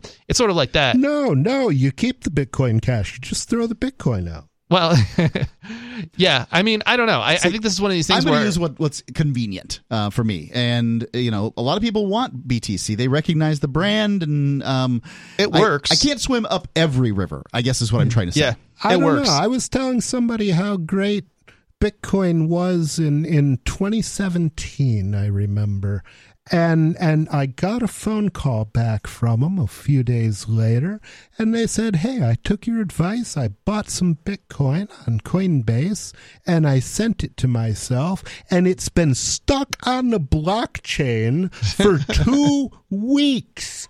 Yeah, what the I mean- hell do you think that's good for? Well, that's what happens when you have tiny block sizes and you refuse to scale.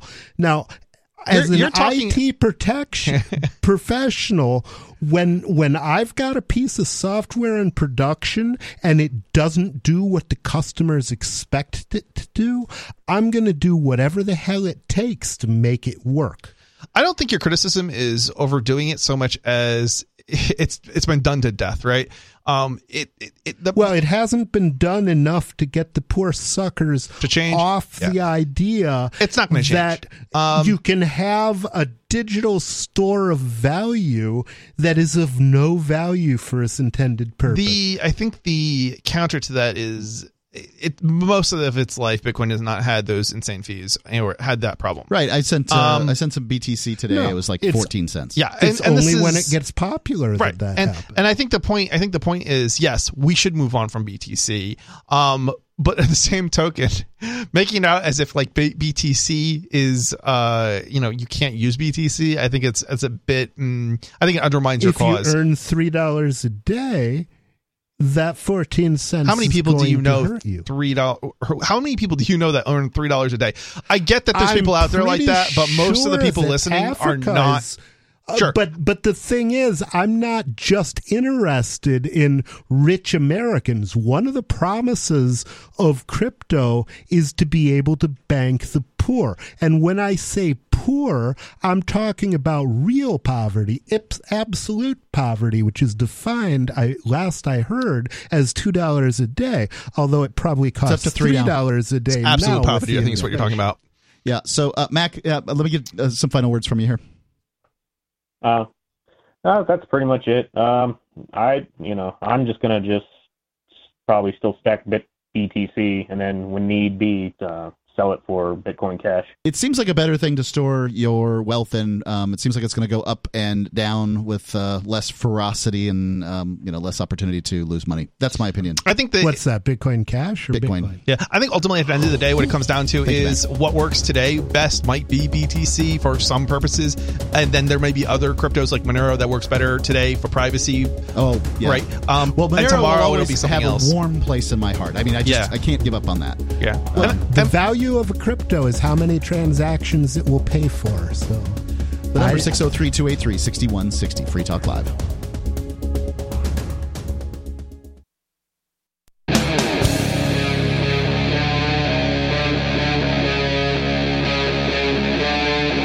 Free Talk Live. Free Talk Live 603 283 6160. 603 283 6160. F it, we'll do it live here on Free Talk Live. that was actually the uh, the intended title for a for a podcast I was going to do at one point. It's Mark with you. Uh, the nobody formerly known as Rich Paul. and Chris. And we have calls on the line, so we are, of course, going to get to those. Before we do, however, I want to tell you about Freedom's Phoenix. It's your source for all the news um, economic news, government overreach, insane government spending, and more. Get today's headlines. Is all, there any other kind of government spending? all in one place and from a fresh libertarian perspective. You can find this and more at freedoms with an S, phoenix.com. It's freedomsphoenix.com. If you don't know how to spell Phoenix, it's okay. One of the search engines will fill it in for you because believe me, I don't know how to spell Phoenix. I just type it in. Go from there. That's funny. Yeah, sorry. Sorry, I just can't do it. I probably should practice, but uh, yeah, have not. Let's go to Sarah calling in from New Mexico. Sarah, you're on Free Talk Live. Sarah. Oop, did I push the right? Yeah, I pushed the right button. We're on. if she's off the line, you push the right button. I believe she is. All right. Well, I don't know what to It's say. terrible. Nobody. I know I'm a bad man. What I've you- got a question for her tonight, actually. So Well, let's just go ahead and take this other call here on Free Talk Live. You're live. It's New Mexico again. Excellent. You lose. Yeah. hey, uh, uh, nobody just illustrated one of my points that I was going to ask you about. But but first of all, Africa, uh, nobody is correct. There are millions and millions and tens of millions of, uh, and possibly even a hundred million Africans that live on fifty cents a day, a dollar a day, two dollars a day, three dollars a day. They're styling, man. They are styling. They do things like get paid fifty cents for a day to walk uh, seven miles from one town to another with a with a forty pound load on their head to deliver it, uh, while delivery trucks whiz by them because they cost more. Hell, So, somebody's got to deliver that stuff. yeah. Well, so, uh, well, no. People have to do that because of because they don't have uh, capital. Sure, but it can be done in more efficient ways. And that means lower prices and higher wages. And that's the name of the game when it comes to economics because that means that your economy is functioning well, Well, maturing, in doing what economies do, which is meeting as best they can the infinite needs of or the infinite desires of human beings using limited means. Well, it takes a little Right, while for a I- ma- an economy to mature, and I think that's important. Is is that there's no good or bad here. Whose ancestors didn't, um, you know, do these kind of menial tasks? Well, there, there, there well, is. there well, is wait a minute. bad Wait a minute. in No, that hold on, hold on. Let- People let- are let David being left behind uh, by progress, and a lot of the reason. I mean, there's there's a number of reasons they're they're being left behind, uh, but Hernando de Soto. Uh, not the not the conquistador, but the economist, uh, wrote a wonderful book called "The Mystery of Capital." Um, so that- DeSoto, no doubt, is is a genius. David, would you please? Yeah. So, well, my only point was to, to support nobody's point that there these people exist. That's that. I didn't mean to go into all the other uh, all the rest of it. I knew I was taking a risk even going to Africa because I figured that that would happen. But uh, Going to oh, Africa well, is often a risk. me. Ye- yes, and um, but those people exist is the point. And then then Mark, uh, let me counter Mark as long as you as long as you put yourself out on the line. In the in the world that we have, where we have space stations that are what 300 feet long and multiples of them uh, floating around up in space, there's no excuse for people uh, getting paid 50 cents a day over in Africa to carry 40 pounds on the top of their head seven miles as delivery trucks whiz by them. And now on to my point. Whoa, uh, whoa, uh, but now uh, you have you have uh, touched one of my favorites, the sweatshop defense. Hmm. Um, and I've got to say, I will defend a sweatshop uh, because there's only one way for a an economy to grow, uh, to prosper, to mature, and that is for us to go through the single steps. If you find a bunch of uh, guys living in the uh, people living in the Stone Age on some island someplace, they're not immediately going to be able to jump to cell phones and uh, you know all the the luxuries of modern life. They have to go through the steps. Now they'll be able to do it much more quickly than our ancestors did because in many cases they had to forge the way they had to create the ability um, of, of capitalism to to create the industrial uh, revolution and a variety of things like that. And so they can often do it in a lifetime, which, um, you know, day to day may not look so great, but, um, you know, but in a lifetime, it looks pretty good. The the problem is that if you're being robbed blind by by the system, then that's going to be a huge disadvantage in the actual uh, thing that has to be accomplished in order to improve people's lives, and that is the acquisition and concentration of capital. So um, th- there's very few third world countries that I would go and uh, besmirch with the label capitalist. All right, they're almost all socialist because poor people love to vote for social. Even even when there's no money to steal, they love to vote for socialism. So um, what I What believe, a- what a Doesn't shock everybody that- love to vote for the people who are going to give them more free stuff? Well, that's every everybody promises. everybody who loves who who loves to vote loves for the loves to vote for the people who pretend to care about them. They Oh, do. yeah. Um, Now, so I think that um, when when I think about this, I think that if you bring real capitalism, and real capitalism means honoring your word, to my mind. And maybe I'm wrong. You know, maybe this is uh, you know free market. Uh, maybe this is morality. I don't know what it is, but I don't believe that you can steal from people and call that capitalism. I think we call that government. Um, Well, well, that's what's going there's on. there's a lot of people in the world who are stealing from people and calling it capitalism, and the reason they do it is because lying and stealing go great together. The, there, there's still the dichotomy, though, in a space age world where the world is almost one, that you have people uh, living like that. There's really no excuse for it, especially when people uh, within 20 miles of them are zipping around in Jaguars and Mercedes and have everything that we have. But uh, I mean, I mean, because we we don't have the same thing here. You don't have the the super super poor living on a dollar a day coexisting with those driving Mercedes, talking on their cell phone, and uh, owning condos and uh, stuff like that. So, but that's But if the to- to government move- keeps growing, we can aspire to that. I mean, what Yeah, would you right, there you do? go. what would you have us do to solve this problem?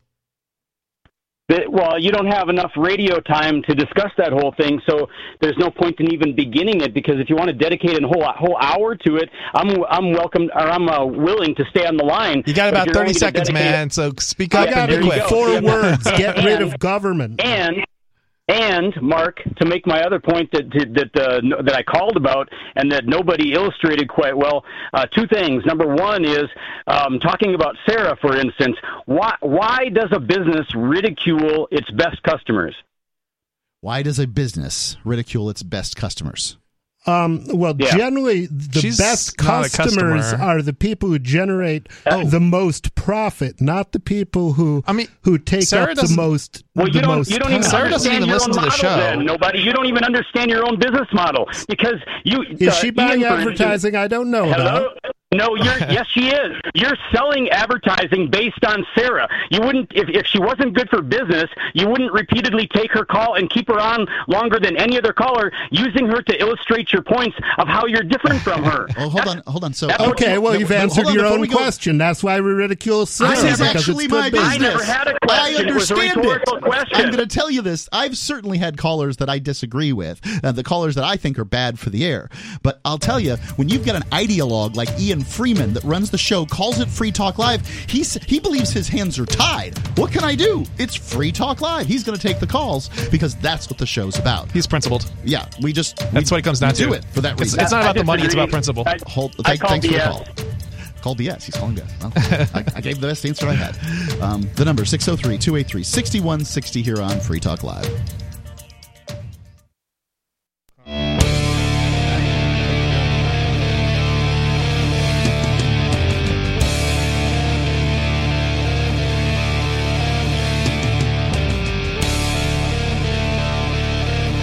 Talk Live. Call in at 603 283 6160. Talk about whatever's on your mind. 603 283 6160. Mark? Nobody. And Chris. Perfect. And guys, there are no phone calls. This is the first segment of this show where we haven't had phone calls. Ah, finally. So, there you go. Let's. Is that a good thing? Is that what we're aiming for? No, I'm just uh, saying that uh, things have changed from But the it way gives they us have the rest of the show. break. I finally can get a word in. No, God. I'm still here. Yeah, Rich is doing fine. so uh, we were talking previously about jo- this article from uh, Yahoo News. Biden chastens oil industry over fuel costs, and I just think this is kind of silly. I mean, you know, like, does Biden think that greedy corporations just suddenly became greedy? He's just using capitalism Well- as an excuse to, you know, basically take advantage. I mean, he's taking advantage of a population effectively who doesn't understand that capitalism isn't the problem. It's the thing that's made them prosperous, and it's the socialism that he's trying to input, uh, put in place that's actually been causing our uh, economic decline, you know, for a while. It's it's hard to tell if if he's an idiot or if he just thinks that that we're idiots. Most presidents just think that we're idiots, so they tell the same sort of lies. But uh, but you know, most presidents don't shake hands with nobody. um, most, I mean, not me, the other one. Um, most presidents, you know, don't talk about, you know, when they used to be truck drivers, when they provably were never truck drivers. The So most- most presidents uh, when they molest children, they do it in private, not on camera. Um, you know, and and Wow. so Biden, I think, is is in a whole whole different different class and I just operating as as a puppet. But So who the thing that- knows? he may just be cunning and think. Wow, if they think I'm just a moron, I can get away with doing all this stuff. no, no. Many and years ago, I was at a bil- convention. trilli- billions of their on, dollars Rich. to pay back the people who paid my son off. All right, go on. I muted him. So, um, I, I want to tell this story where uh, years and years ago, that. I met Joe Biden uh, along Oh, with Ian watch. Freeman, and it- what happened was is that um, Biden. Um, was giving a speech out in front of uh, this whole talkers convention. It was the Air America time frame. I don't know what year it was, but let's call it 2008 or something like that, way back, um, maybe even before that. And I, I, you know, there he is giving a speech. Rachel Maddow's interviewing them before she was on television or anything like that. Mad cow. And she and he turns to the audience, raises his hands for applause. At the end of his speech, it's a room full of Republican talk show hosts. They literally were booing him. And what's he do? He, you know, he's preparing for his applause. He just stands there as though he's being applauded. Then he runs to the door to get the people coming out the door to shake their hands. I mean, and the only thing I think is this guy's soulless. And I haven't changed my mind. Hold on, there's a really great part of this because That I'm does going- make it easier to be a politician. he is absolutely soulless um, in a way that For sure. is beyond uh, even a politician's uh, abilities. Then my good friend Ian, my co-host Ian's behind me. When we're going through the door now, you know how I am. I'm mild mannered, whatever. Joe grabs my hand, shakes it like a dead fish, and then off I go. Well, Ian reaches out his hand. And do you know what the hairy hand is? Like from the 80s when you reach out to give a handshake and then you quick pull it through and pull it through your hair. he literally gives the hairy hand to the future president of the United States. wow. That is a hilarious story. That's that's a wonderful thing. I've only wonderful seen him do it thing once. to do because And it had to be a these people need to know that at least somebody knows that they're scum. Yeah, you know, Somebody knows you're uh, scum. I want to go back and make a point. So politicians tell you what they want you to, or what you want to hear. Okay, that's how they get your votes. They don't do what they tell you that they're going to do. We're just remember that, you know. Actually, Biden Biden is. I got to give Biden credit for being an honest politician. Surely he ex- he he promised an extravagant amount of money to the Ukraine for paying his son off uh, it- to the tune of millions of dollars, and he's delivering in spades. He said he would destroy the American energy industry, and he has ah. destroyed the American energy industry. Oh, I know it's Yeah, but so, doesn't- but I don't think he's you know giving you the whole story. I mean, he's he's telling you what you want to hear. He's failing I to tell don't you want to hear that people are going to pay the Ukrainians off Okay. and and and destroy the energy sure, industry. Sure, sure. But you're you're a unique individual. What most people want to hear is maybe the better way to phrase that. Um, it, you know, it's it's he's telling you what you want to hear. He's not telling you the part how you're going to pay for it. Yeah, that's the truth. Let me tell you hmm. real quick about Freedom Fest. From July the 13th through the 16th, that's next month, I will join thousands of passionate defenders of liberty in the Mirage in Las Vegas for Freedom Fest, the world's largest gathering of free minds.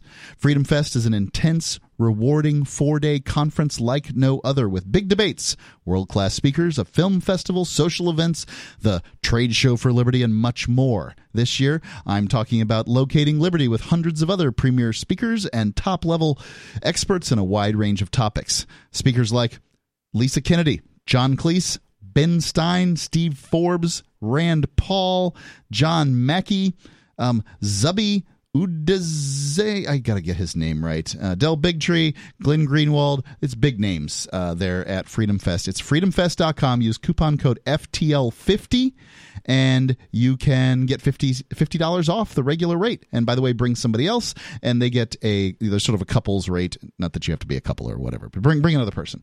It's freedomfest.com. You don't have to be a couple to get the couples rate. That's correct. That's Uh, confusing. July 13th through the 16th at the Mirage in Las Vegas. Freedomfest.com. Can you get the big spenders rate without being a big spender? I don't know. I haven't even heard about the big spenders race rate. Perhaps you know more about it than I. well, so uh, quoting here from Biden. Refinery profit margins well above normal being passed directly on to American families are not acceptable. Biden wrote in the letter to executives from Shell, Marathon, Petroleum Corp, um, Valero Energy, ExxonMobil, Gee, Phillips 66, you, and BP, you, Chevron. You think that, that that profit margins increase when some moron cuts off all foreign trade? Right. When there's less competition, you're going to have larger margins. And that's just how that goes. This is economics. And a man who's been in politics for 40 years ought to understand it. My administration is prepared to use all. Well, he understood it enough to get rich on a on a salary of, of less than two hundred thousand a year. He's literally a multimillionaire. Yes, uh, but he got that way through graft, not through uh, serving people. He's serving somebody. My administration is prepared to use all reasonable and appropriate federal government tools and emergency authorities to increase refinery capacity and output in the near term and to ensure that every What region of this country is appropriately supplied. Well, you can't just turn this Well- stuff on and off. It, well, he, he did say appropriate, and to him, freedom is inappropriate. It's not civilized. the number 603 283 6160.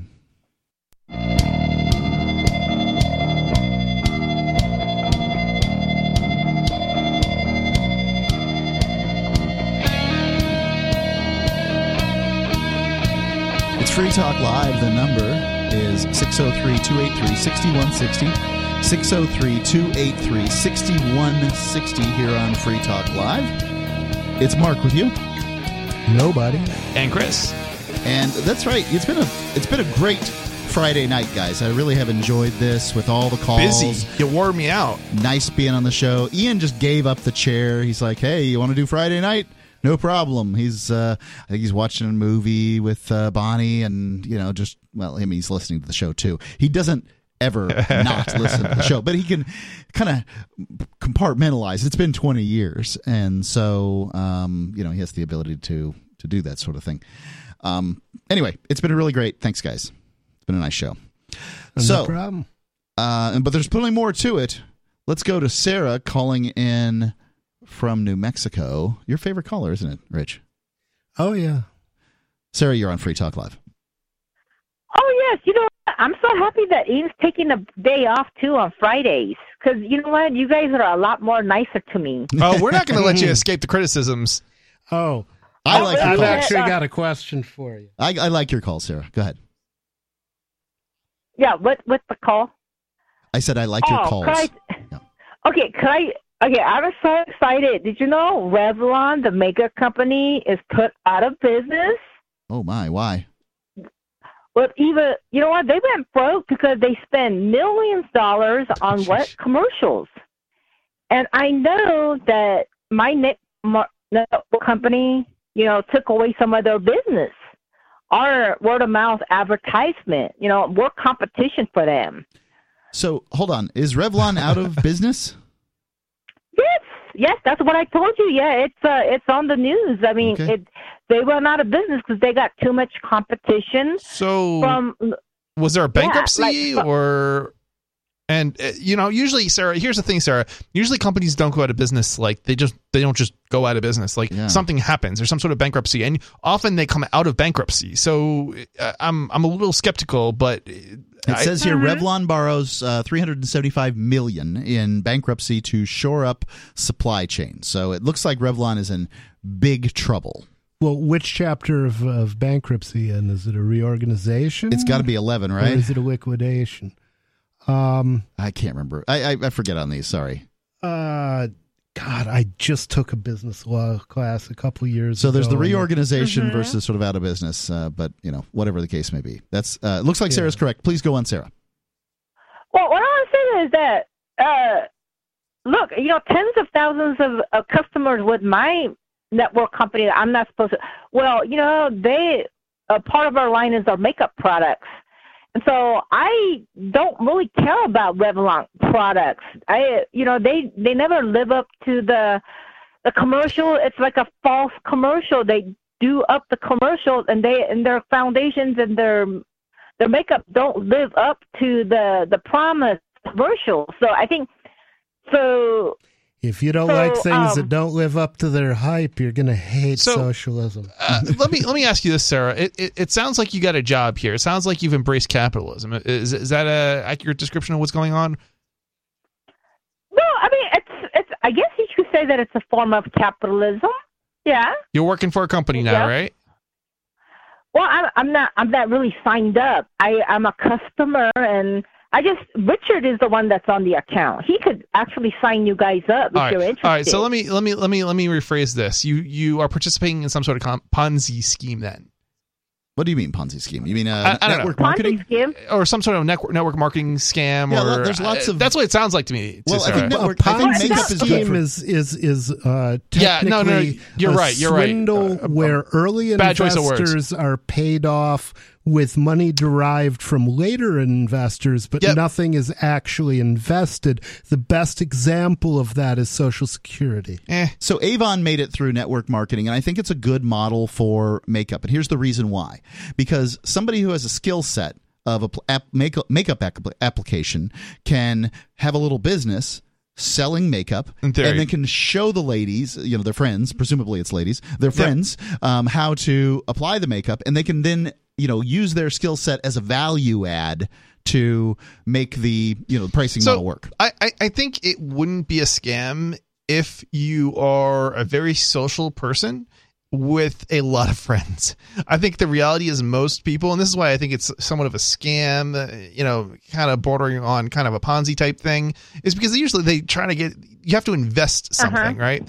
But they try to tell you that you just have to sell it to all your friends or whatever. But at the end of the day, how many friends do most people have? And then how many of them are going to want the product that they're, you know, Well, they're you trying need to a- sell? You need something that's consumable, and makeup certainly is. Uh, hopefully, they're putting it on every day. Hmm. Um, that's the that's the pitch anyway. Yep. Um, I can't say I know that much about makeup generally. I don't either. Um, you know, I'm not obviously not my big my forte, not. but Well, uh, I'll tell you one thing. Women, we love makeup. I, I mean, it's like a multi-billion dollar, but we just can't get enough of it. Um, and the thing is that I think Mary Kay, they're still in business. I found Oh, a. Mary Kay card. So um, a lot of these um, companies do stay in business. Um, but with it's, my it's not about the company perfectly- it's about you being able to uh, generate a profit from your participation in that marketing scheme or scam or however you want to phrase it I mean, I, I you think hey, you let hit on this. You know exactly the right uh, Mhm. problem because mathematically, the the organization of network marketing makes a lot of sense.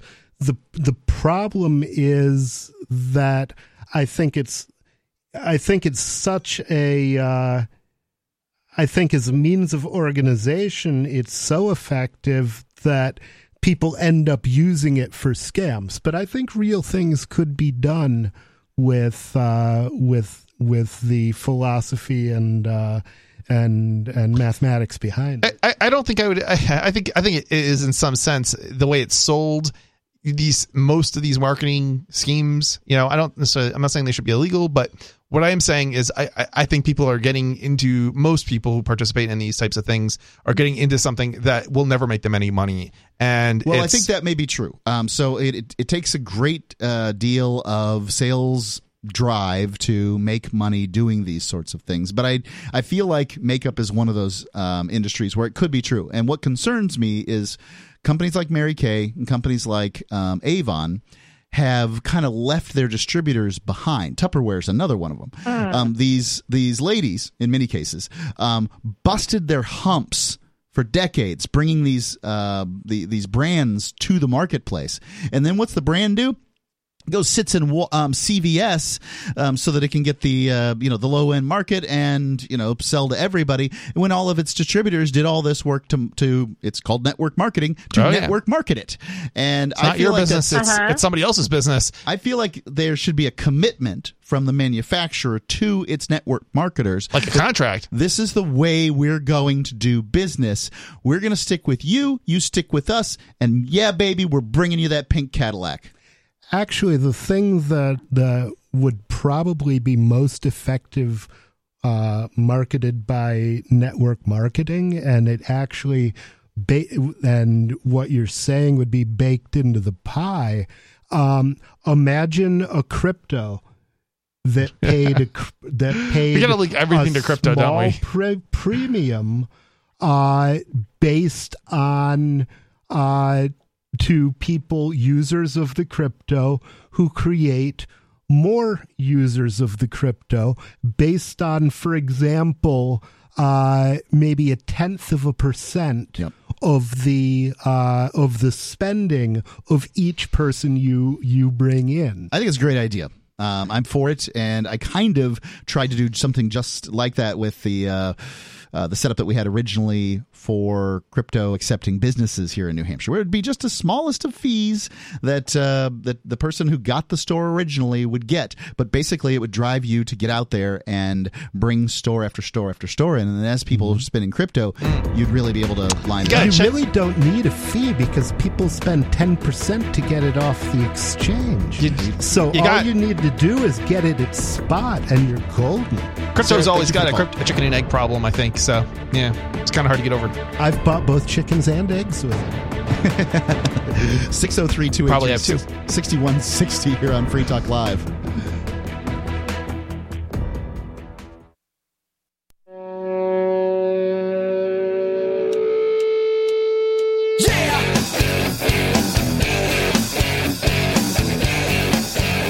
Free Talk Live. Come on. Well, I guess it's the final segment here Free Talk Live, guys. Uh, 603 283 6160. Yeah, that's it. In fact, 603 283 6160. You can call in and, uh, well, we'll try to get you on in the final segment here. It's Mark with you.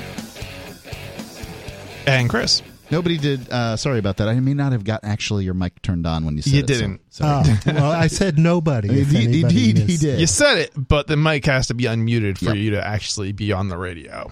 Chris, before we get into your story, nobody says nobody and nobody's around to hear, did he really make a sound? Yeah, I, before we get to Chris's story here about Jeff, Jeff Bezos playing his violin while uh, Rome burns, um, I want to tell you about Truth Smacks. So, Truth Smacks are a trail mix, and we've got a friend. Her name's uh, Suzanne. She's a former English teacher and longtime truth seeker. She recently started her own trail mix brand, making it, bagging it, se- sealing it herself in a commercial kitchen down in Naples, Florida. She's going to be up here at the Porcupine Freedom Festival, and these bags are unusual in a few different ways. Some have uh, truth quotes, freedom quotes, a variety of things like that. So the idea is, is that people, while enjoying this delicious trail mix, and it is delicious trail mix, um, It they really is. would in fact uh, read these quotes, be uh, interested by these ideas, and perhaps uh, somewhat converted at some point, and uh, makes fertile ground for you. I think the most interesting thing about the trail mix, personally, though, is the peppermint infused variety. They have regular and peppermint infused. They have truth uh, quotes and freedom quotes. They have big bags, they have little bags. When you start mixing these up, there's a lot of different ways you can get your truth smacks. But it's up to you. Now, what I love about it is, is they're all raw, unadulterated ingredients, no artificial crap, only food as nature intended. It's truthsmacks.com. Spreading truth one delicious morsel at a time. Truthsmacks.com. Go and enjoy it as I have. It really is great. Ian and I were just talking about it off the air the uh, last night, and you guys are always it. talking about it off the air. We love Truth Smacks. Have you had some? I have actually, yeah. Okay, because Yeah. I wanted to make sure. I, I did bring some with me too. Yeah, I, I had a chance to try some them. I uh, I like the regular Oh, flavor. I'm a starving Um, activist. If it's free, I'm going to eat it. Yeah, yeah. I, I think you have ate a whole bag almost, didn't you? The one time.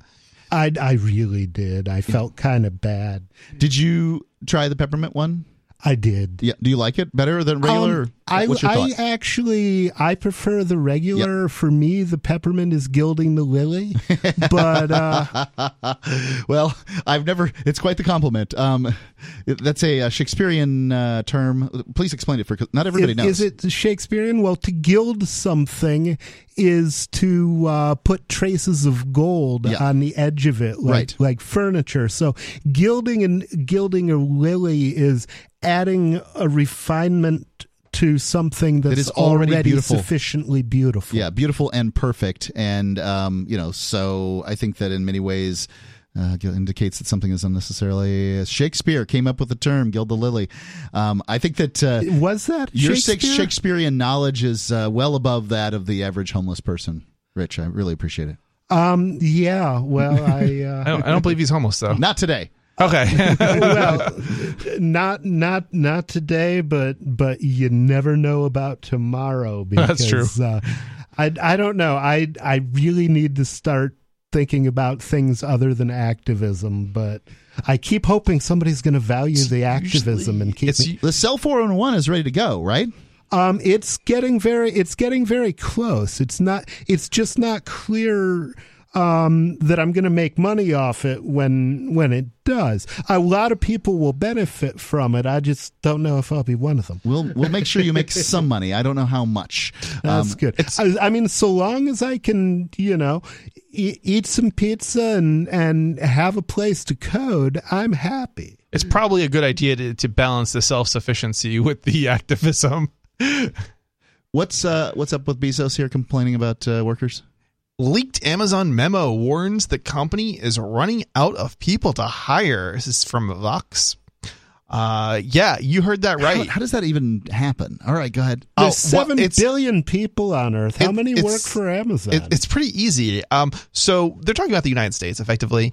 Um, and because you have to be in the United States to be able to get a dri- driver's license and then drive around, and therefore, you know, so it makes it to be an Amazon driver, you basically have to be a U.S. citizen. Yeah.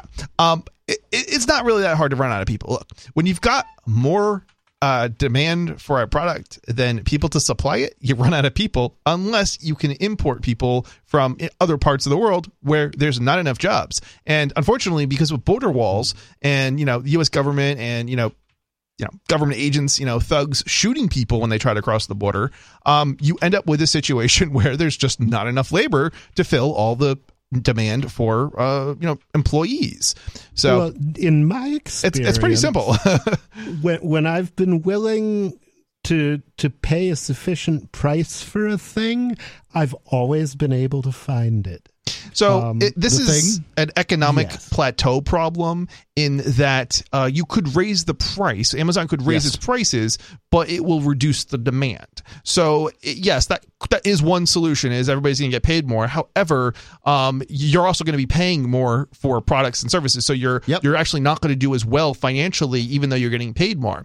The way to stop the economic plateau problem is to actually allow immigration. Now, when you have immigrants, the wages will be suppressed to some degree, but it also usually ends up creating higher paying jobs for the people who have skills. And the usually, Washington think tank uh, And- Cato Institute uh, agrees with you. They say that there would be a one-time doubling of the world's GDP. Most of that would benefit the United States, mind you, Hmm. and certainly Western Europe, maybe Great Britain, but probably the, uh, by and large the United States. Um, if you sort of uh, just allowed free uh, migration of Right. people. I mean, think about it this way. Um, if there are immigrants, right? Let's say we open the borders and there's immigrants. Well, somebody now has to manage those immigrants uh, who get those new jobs that you once held. And who are they going to hire? They're going to hire the people with experience and the skills that have already been doing those jobs to get in. They're going to start training them. They're going to get management. You know, they'll become management. Um, and and then yes, there will be. It may affect the overall wages, but it's only even if it, it negatively affects overall wages, it's not going to be negative to the people who are getting those lower wages because they're still higher than what they would have gotten in that you know third world country that they're probably migrating from. you know, this so, was absolutely true for Well, me. The the the uh, the the one group of people who doesn't benefit from it or doesn't benefit from it as obviously is people who are already on on the bottom rung and don't really have the skills to be management. So there is there is some risk to some people. Even they would see some So, benefit, however, counter-argument, because uh, because lower expenses lead and more productivity leads to more uh, to lower prices. Sure. So I think we need to back up a moment. So uh, unfortunately, we don't live in a truly free market, right? Maybe that would be true in a tr- If we did, there wouldn't be poverty. Well, yeah, probably. But hey, back up a second. So the problem with that logic is that most of these people that we're talking about, we're, they're people that are already, uh, you know, without employment, right? They're on Social Security, they're on welfare programs. You know, Sarah's a good example. Um, she's a regular caller to the show. Um, oh, Sarah, it, it wouldn't affect Sarah them. is not a, a low-paid worker. She's not a worker at all. Right, and that's the point. I mean, these are the people that you're talking about. You're talking about people who don't have jobs no, I'm, mostly I'm talking, as it is. I'm talking about the uh, the people who would actually be competing with um with the uh i mean people are people are cleaning uh people are cleaning things now Oh, I, I Um, thought what you're saying. Okay, yeah, and yeah. they're, I mean, they're the presumably- presumably, who would, though- who would have to deal with uh with so more competition There is certainly, uh, I, I don't, I don't necessarily think that's the case because there's actually more jobs being created. So you still have the same jobs you had before, but this is new demand that didn't, new positions that didn't exist before. So I think that's kind of a, a flawed, you know, uh, argument effectively. Um, and well, there would also be a balancing effect from from lower prices. Guys, I have a call here. I'm really sorry. Let's- Let's, let's just bring go her ahead on, and or take it. I don't know who it is. I have no idea. Maybe maybe I've already taken this call. Who is it? Free Talk Live. It's Jack from Ocean Shores. Hey, Jack. Uh, you got moments. Go ahead. All right, David, was he calling saying that you guys like harass Sarah in Something order that. to get ratings? Something like that. Yeah. Um, She's calling know, us, I- remember? That's nothing- Well, yeah, I mean, we can't be harassing her too badly. She call she she can't be deterred from calling back in. Yeah, she doesn't listen, but she is fun to listen to. I think she's a pretty mean, good caller, personally. She always calls in with something different every night. You know, she keeps it. she's she not keeps it the worst caller. Yeah. Yeah. I mean, we don't agree with her, but the, the thing that bothers Yeah. me about her is Yeah, just that's okay. that on her she doesn't care like how her. many people get hurt if she gets what she wants. I don't think she understands that people are getting hurt. Thanks for the call. Appreciate it. Uh, well, I, I'm trying to give the number here. Check us out at freetalklive.com. a little late for that. We've got our new website. If you go to ftl.fm, you can see what uh, what we're rolling out there too. New website. Indeed. Thanks, guys. Appreciate it.